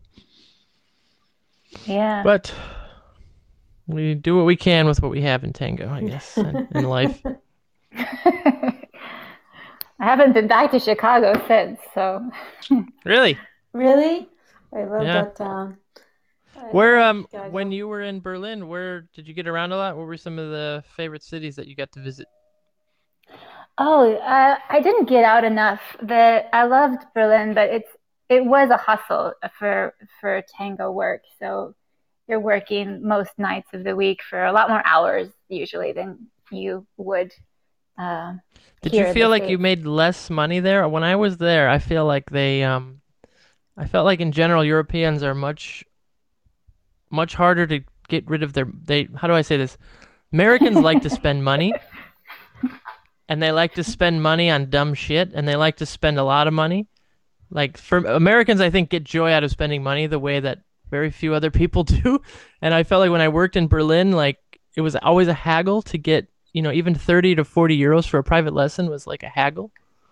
I Oh, if you oh, felt that's low. Yeah, I um, I mean, Berlin. Berlin. It's just it's it's different than the rest of Germany and the rest of Europe in many ways. It's uh, people are used to a lower cost of living and paying less for stuff. And yeah, you don't you don't earn as much, but you, the trade off is that there's there's gigs, there's work. Uh, so if you're willing to hustle around, you can make it work. Mm-hmm. And you know, my apartment was six hundred dollars a month, so it was, you know, Yeah, that feasible. helps. Yeah, that and the cost of living helps. is just much more affordable. Yeah. Yeah. Okay, third question coming. Are we Yeah. yes. As a tango teacher, what's your what are the most important values you wanna or what's your aspiration as a teacher towards your students? What what are the things that you value that you want to give them? I don't know if I'm being clear. The question is so clear in my head, but the words aren't coming out. Hmm. Um, Do you like teaching the cross? yeah. That's not the question in my head. It's it's not about like uh, my tango values so much as what I want to give to my students in terms Well- of like encouragement. No, it could be like with tango. What are your, what do you want to teach them about tango? And what what are your values that you care for that carries on? Uh, I'm not talking about technique, about like what do you want them to find in the stance, I guess. Um, I mean, I've always I've always loved the the growth opportunities that dance presents and that operates on so many levels. And so, of course, I, I'm hoping that that that uh, translates to the social dimension as well. And you know, then of course, I also want to encourage communities to be nice to each other, and you know, behaviors of communities to be, uh, you know, conducive to the growth of a community. Um, Uh-huh. so there, there's a there's a sort of a larger a larger desire to to focus on students that I believe are really good for a community um, and a generally positive influence. Of course, you don't know what direction it's going to go. Yeah, yeah, of course. and you can only do so much. And you can only do so much, you know. to- like it, it's up to them. it's up to them. And in retrospect, you might, you know, feel like you created a Create Frankenstein, but whatever. exactly. um, but yeah, I, I definitely always want to encourage people. To, I mean, fundamentally, just so many people come to tango not thinking they can dance, and um, just the the beautiful light bulb moments of of those of feeling like they can they can go from the class to the milonga and Hmm. um, I don't I don't know if that's really an answer to your question. Yeah, no, thank you for understanding my question.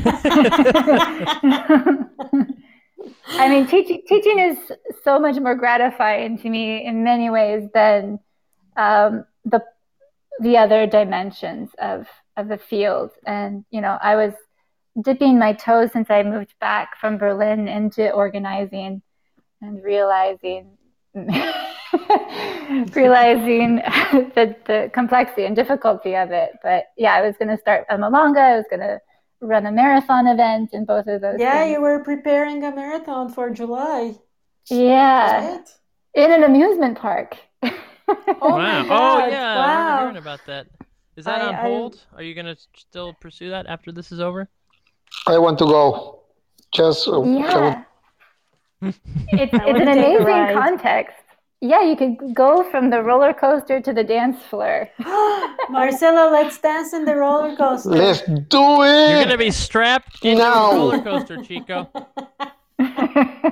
Let's do a roller coaster and a back sacada. That's all. Deal. Deal. I don't know when amusement parks are going to open again. I think they tried to open one of them. I thought even didn't Disney World try to open up and then they yeah. closed down really quick. Yeah. Yeah, they just Yeah. laid Well- off like 28,000 people, I think, from their amusement Yeah. parks. wow. Yeah, that was a headline this morning. Wow. Oh, that's sad. That's terrible. That sucks. That's really sad. It's a bummer. Thanks, I James. think like yeah. roller roller roller can to coasters to dance floor is my is my absolute uh, fantasy though. That that is like the best thing I've ever heard of in my life. Yeah. Okay, guys, let's put some order. We are talking on top of each other all the time. Let's organize again. Let's start it all over again. Hi, Okay, good night, restart. everybody. Marcelo, I have a question for you actually. Um, Monday night we taught a class together on Zoom, and I think you were on cocaine or something. I'm curious what Yeah, were you?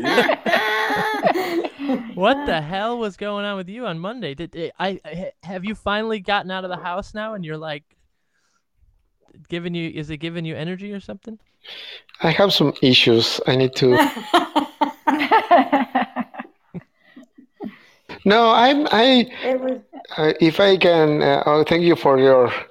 I don't want to take the, the time, but for, for Rebecca, because we are here for the Colorado. So, ah, no, it's for- really nice to hear from you. Oh, me too. And I will tell to all the guys here, my friends Argentinians, that I talked to you and they were going to kill me. I love that. Oh, that makes my ego so warm. Thank you. Ah, come on.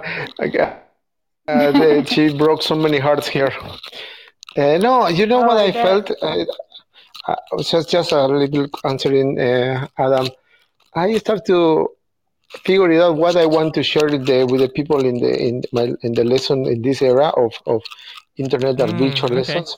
okay. So I start to enjoy it again and find this this joy and I just share it and and Mm-hmm. it's kind of my cocaine and I I I love it. Thank you for No, it was good. And now You were let's go very- back it to was great. No, it's good because you were so enthusiastic and uh and you know like we we said in the text like Barbara, one of our students had a really bad day and then she said at the end of the lesson that that, that she was so glad she dropped in because it just helped her. She's she's an older woman and she's alone and she's been alone since this started. So I think it's you know taking its toll on on people in those situations and so she had a really nice uh, turnaround being in the lesson and it was nice. So Yeah, it was Yeah, really it's nice. awesome. have you something that- considered doing it? Are you Rebecca? Did you do anything online? Have you done it? I thought I saw something. Oh no, I really haven't, and No. I I might. Mhm. It's nice to it's nice to hear that you're you're feeling that way, Marcelo, getting that sort of um, joy of teaching through online platforms. Um, and I know James, you are, and, and you guys both are as well, right? Uh, with your A little bit we are. Um, I'm not getting as much joy out of it as I Marcelo. am. I do. I did Yeah, I, go, you can always go back to cocaine.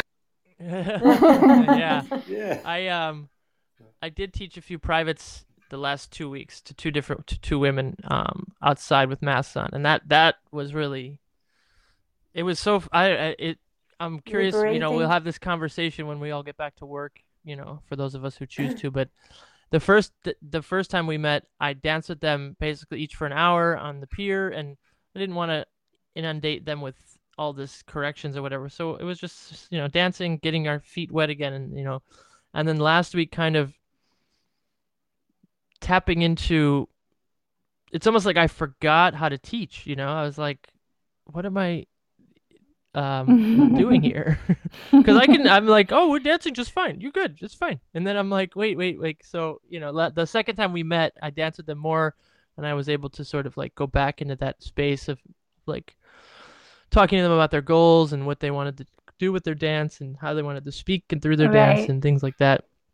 Um, yeah, I was I was listening to your uh, live stream a couple of weeks ago, and Chico, you were saying how how like the, that first meeting is really just like for you as well, just re- remembering yourself as a dancer, and um, just like how how important that is, you know, as a starting point instead of launching into teaching these esoteric things yeah, yeah, yeah. that you know have no application because there are no places to go dancing. And like, yeah, or even if you wanted to practice with someone, you don't, most people don't have even one partner to dance with. Yeah. So, it's true. yeah. I think it's linked to what Rebecca was saying. Uh, coming back, we have many discovered many chats with James, Chico, and with Adam. This idea of community, this idea that to to make this uh, beautiful art form that we, we love more more friendly and more respectful, and com- and and and uh, and I want something that I love about Chico and Adam working this podcast is keep working with this idea of community and really uh, nurturing this idea and and and and I love that just that and uh, it's, Yeah, I, I also want like the the question you asked me before. Um, I, I think that that's that's been the reflection of this pause, this tango pause, and this break. Like, if if if I want to continue, I really really want tango to to wake up better. And Mhm. Me too. Yeah. There's so yeah. many movements that are happening now. Um, there's so much reckoning in, in tango, I feel as well. And I just really want it to come back with um, Strong. with more pr- more protections and yeah, Yeah. and stronger um, yeah. for for the individuals in the community. yeah. it- guys we have another one in the team Rebecca welcome to the and I think with things we're moving in that direction, um, you know, little by little before For more sure, and more, sure. uh, more people. The conversation was coming up more, and people were, uh, and you know, like teaching both roles was is becoming much more common, and um, and everybody's helping break through that, you know, Uh-huh. break through that wall because like you have, you know, LGBT communities leading and following and switching roles, and James and Krista, left hugger, right hugger, uh, going on. I brought that up Well, in I- um in uh I was in a Tango Spheres conversation with Marcelo and several other people a few weeks ago, James. Um, that they meet on two, Saturday at 2 p.m. and they just talk about different things happening in Tango and how they want to move forward and and and everything. And somebody said like, well, what do we call it? And I threw out right hugger, left hugger, and it got a big, it got a lot of uh, positive. I I didn't give you credit for it though, man. no, you Yeah, Yeah. James, I, I don't care. we don't need to come man you need to As long as long as it get out, as long as it get it gets out there, you know. That's great. I also Yeah. feel like with this pause, it's like there, yeah, there's a lot of stuff going on. Everybody's reflecting on things, but it's also like absence of something. I feel is gonna make people more open-minded when it comes back. Like I, this is could be the optimist in me, but I feel like even with music, this and that, uh, like people being much more closed-minded about how things should be. I feel because it wasn't there for so long and everybody's missing it. When it comes back, we have an opportunity to have more things be acceptable for some people. Yeah. I don't know if you guys feel like that. I like with music, yeah. for example. I feel people will be more open-minded to uh, live music that is a bit more outside the traditional or I don't know that's that's how I feel that it will be more free At, at, at the same, the yes. format of the milonga will change too, and there is Yeah. many nice things coming. yeah I How do, how do you see that? Like, what what's the best case Milonga reshaping? Uh, the other a couple of weeks ago, Adam, uh, we had uh, they had here Tammy, with the one and she mentioned this concept one song tanda. Yes, and I that sounds smart. You know what? Because I mean the format of milonga that we know now, it is super new. What I remember my teacher telling me, uh, like I don't remember you guys, uh, the the old guys that were saying that this idea of four tangos, four milongas, it was not like that. It was like tango, then jazz, or, or, or other kind of things, and then tango again. So there was more variety in the in the songs. It was not like this uh, long relationship, long term relationship of four songs forever, and then it was more more more less committed in that time. Well, so I think that that will come back um, with that. Oh yeah, but I, I think that's a sign of the times, right? Because I think that that in the 1940s, people needed more stimulation, uh, more dopamine than than. I mean, we are overstimulated and and uh, we we get way too much dopamine, right? But what we're la- really lacking compared to the 40s is uh, intimacy right and interpersonal intimacy Yeah. so i think that we don't really think about that but unconsciously the length of the tanda and the whole ritual around it has evolved for our time to uh you know to Have get that what time? we need yeah to get what we need as animals you know that we're Mhm. missing you know from But our one thing that lives when going back to that Tango Spheres conversation, somebody that is from the states who lives down there said like, in her perspective, people outside of Buenos Aires adhere to these arbitrary rules far more than people that actually live in Buenos Aires. Like we all believe in these. yeah Not we, maybe not specifically us, but like all these rules about you know how to DJ and four song tandas and what orchestras to play with whom and da da da. da. And uh, I remember my first, even to this day, but especially my first time going down there, I'm like, everything that I had been like led to believe about Buenos Aires, everybody dances perfectly in the ronda and the da da da da. And I go to all these different events and these different milongas, and each one is completely different from the other, and everybody's bad and everybody's good, and there's it's just like such chaos and beauty, and I'm like, yeah, I think we tend to try to like quantify and put things in boxes here a lot more, you know. Yes. Oh, Well, one other yeah. really, really good example. Sorry, sorry, and, and then you can. I, I, and I think that one of the pressure that I feel in outside of Buenos Aires, is this idea that if you go and say yes for one tanda, you have to commit it for one tanda. No, I have tons of stories of ladies here just dancing one song with a guy and saying goodbye, and happened to me a couple of times. So it's kind of more normal here than around the Yeah, I think that the sort of mythology of, of etiquette in Buenos Aires is, is just like you have to take it's it's so literal. Like you have to take everything so literally uh, in order to do it right. And um, yeah, I, I just I see that as really problematic.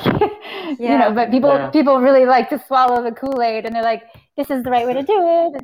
And then like whole communities are sort of based in this this structure of etiquette and um, and and then a lot of people end up feeling really left out or unempowered Yeah. and Well, I that. always feel like it's been like it's that this is something that's taken out of like it's a living and breathing thing in a culture.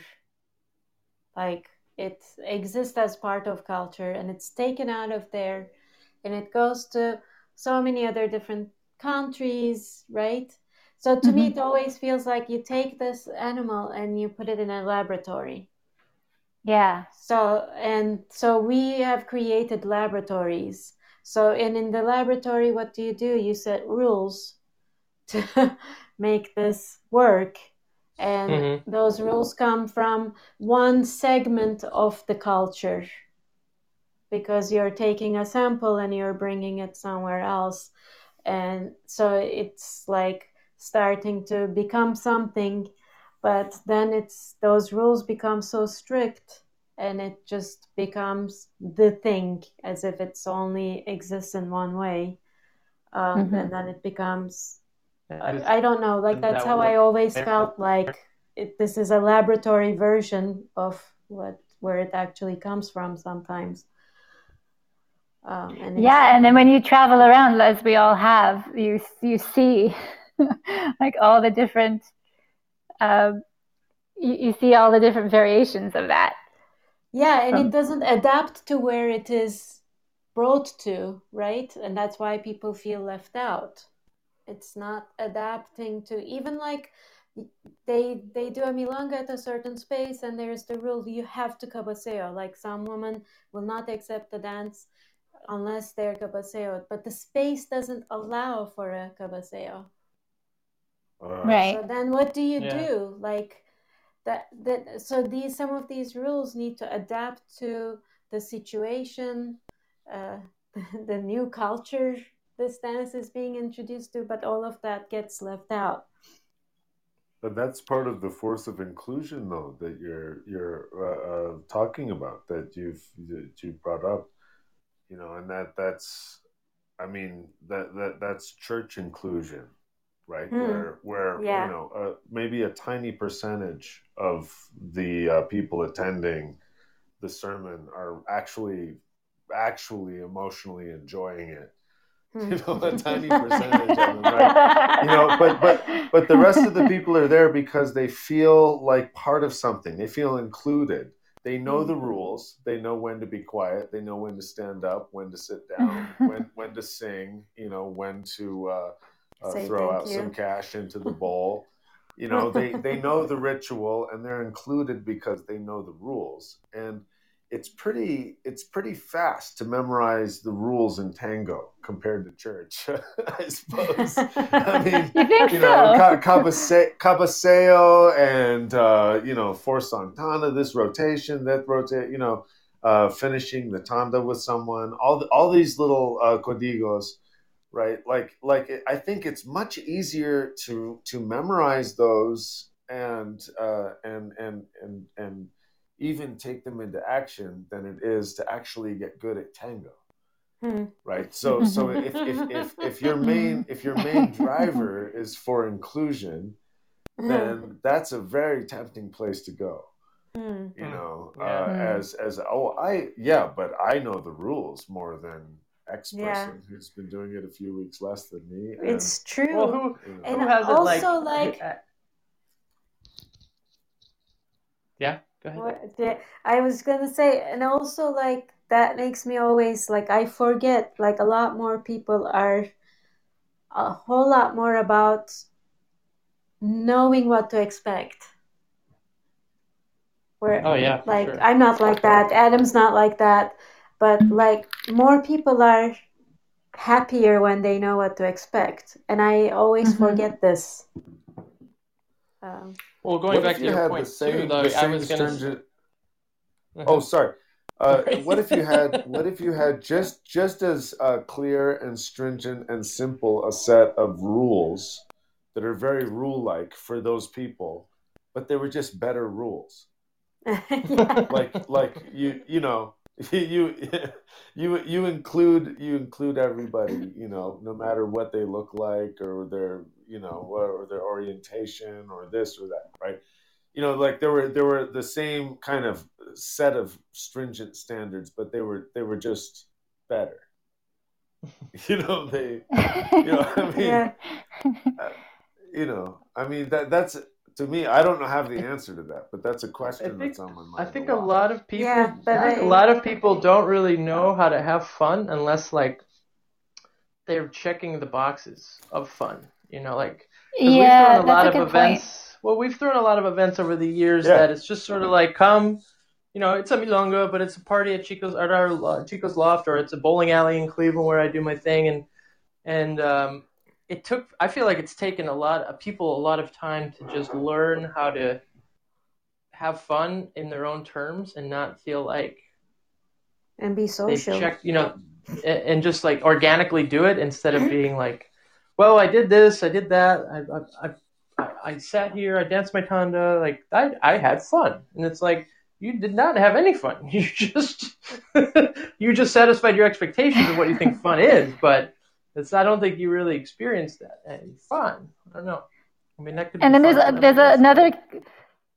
It's kind of another category of of dancers that can only have fun if the parameters, if if all the boxes are checked, like if if the, the the floor etiquette is perfect, if if the volume's good, if the you know the the surface of the floor, you know, and and that varies from region to region, but we get a we get quite a lot of uh, complaints here in the Pacific Northwest, I'd say. Um, Yeah. as well as when I lived in Germany, they they like to voice their um, concerns.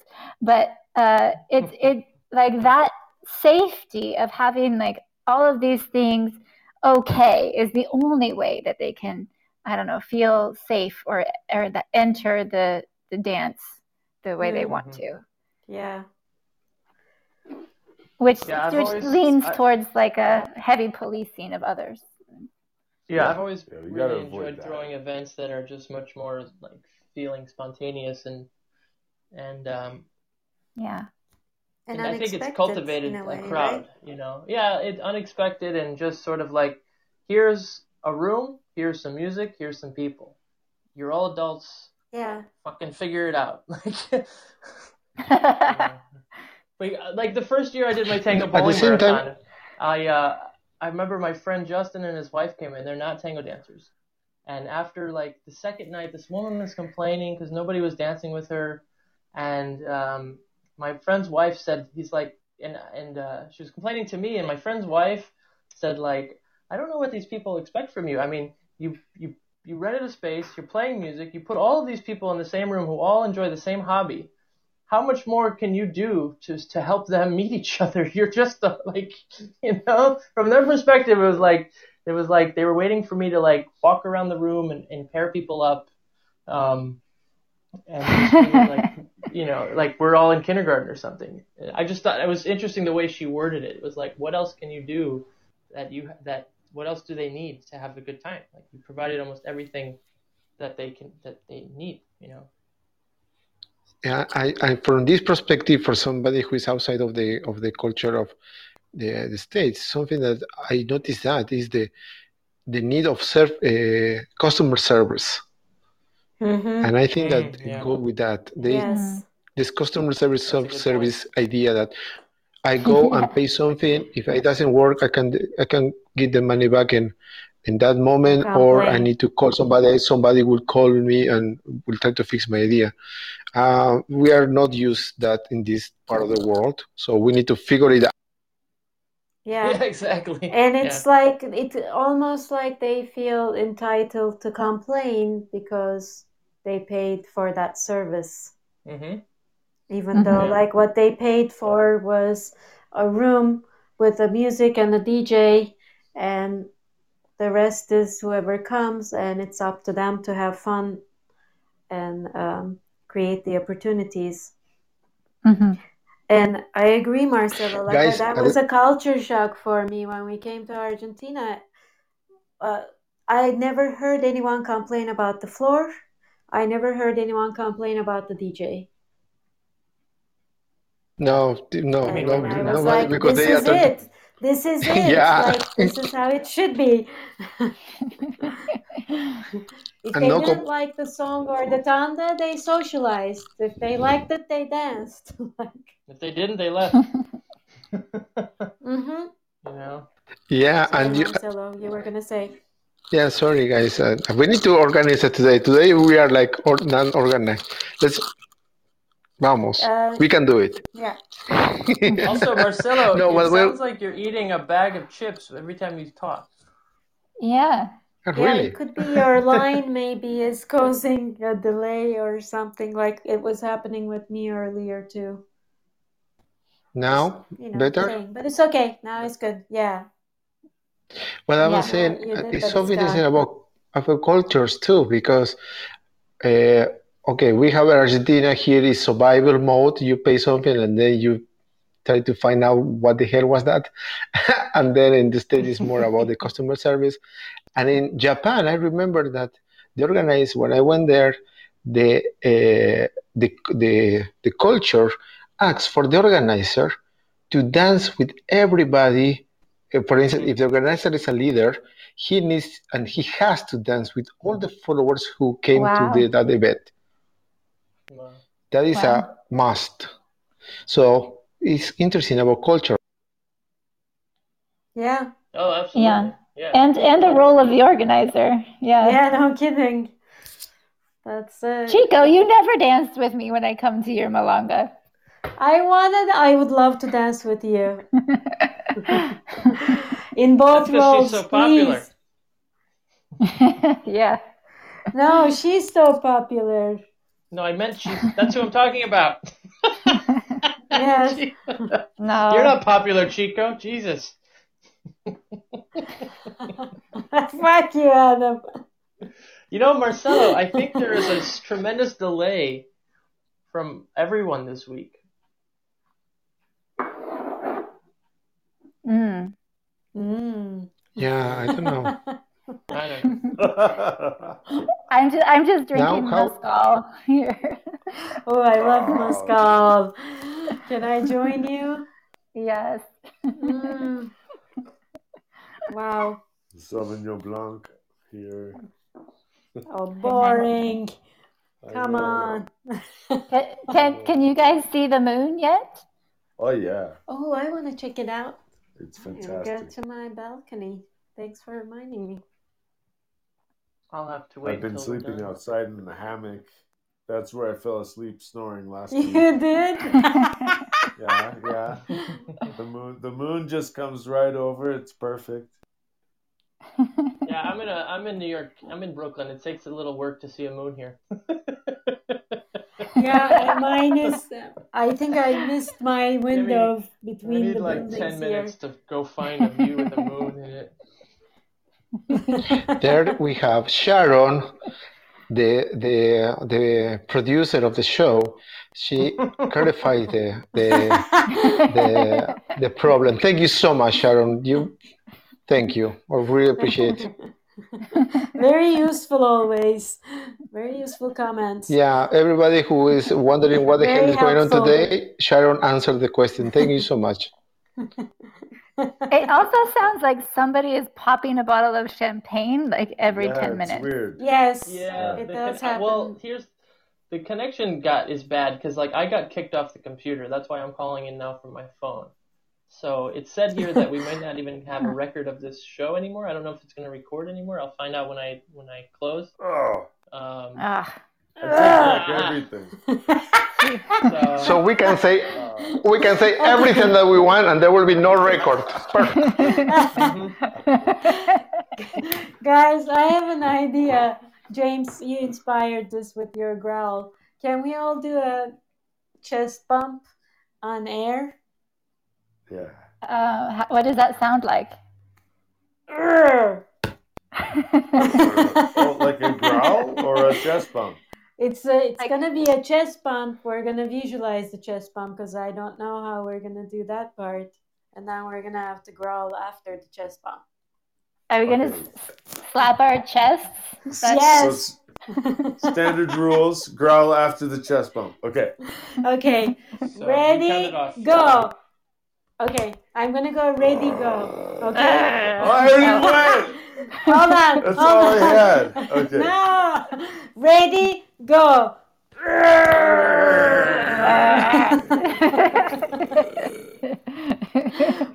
Real werewolves out tonight. Wow. Okay. Then you said that I was in cocaine. Well, Just hyper from Uh. teaching. Me too. Well, I think that's a I think that's a nice way to end. I think that's a high note. Plus, since we're all like talking over each other and delayed, it might be also a good time.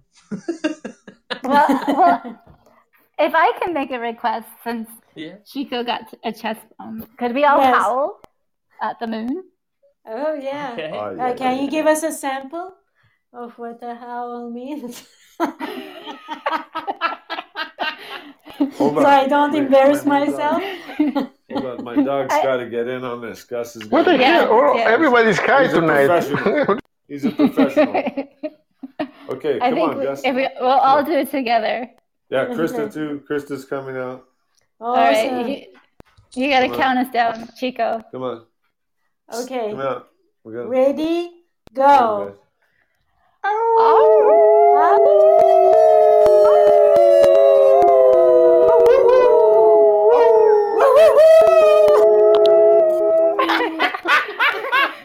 Ow, ow, ow, ow, ow, Thank you. that was awesome. I feel so much better. It's like it's I'm like so doing the warm all om. of a sudden. It's like om. but much better, right? yeah, that made my week. Thank you so much. oh my god, that was so good. I think that that what we we just did is the best way to include everybody. And talking what, what Joan, Joan was saying, to yeah, absolutely, we can be goofies, and that is fun. Exactly. So this is new tango, new tango etiquette. yes. I Just love bumps it. and- Can you imagine when you are in the entrance of the Milonga say you need to do something goofy? If you don't do something goofy, you come not in. That would be now you're being exclusive. Oh no! shoot, Balance, shoot. She got me. She got me. balancing on a pin. Yeah.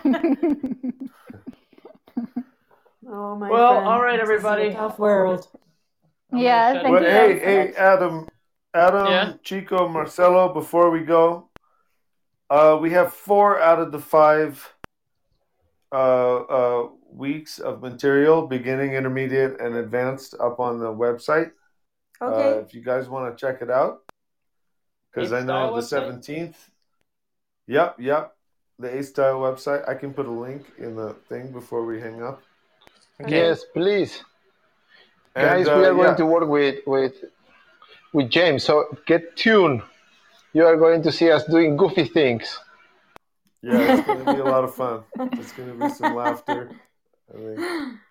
October 17th, 11 to 2, uh, Mountain Time, right?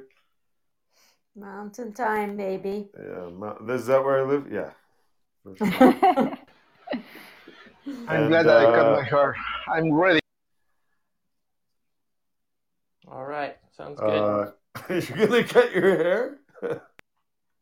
Don't do that. yeah, he did. the- He did cut his hair. Oh, you did already? Yeah. Okay. Okay.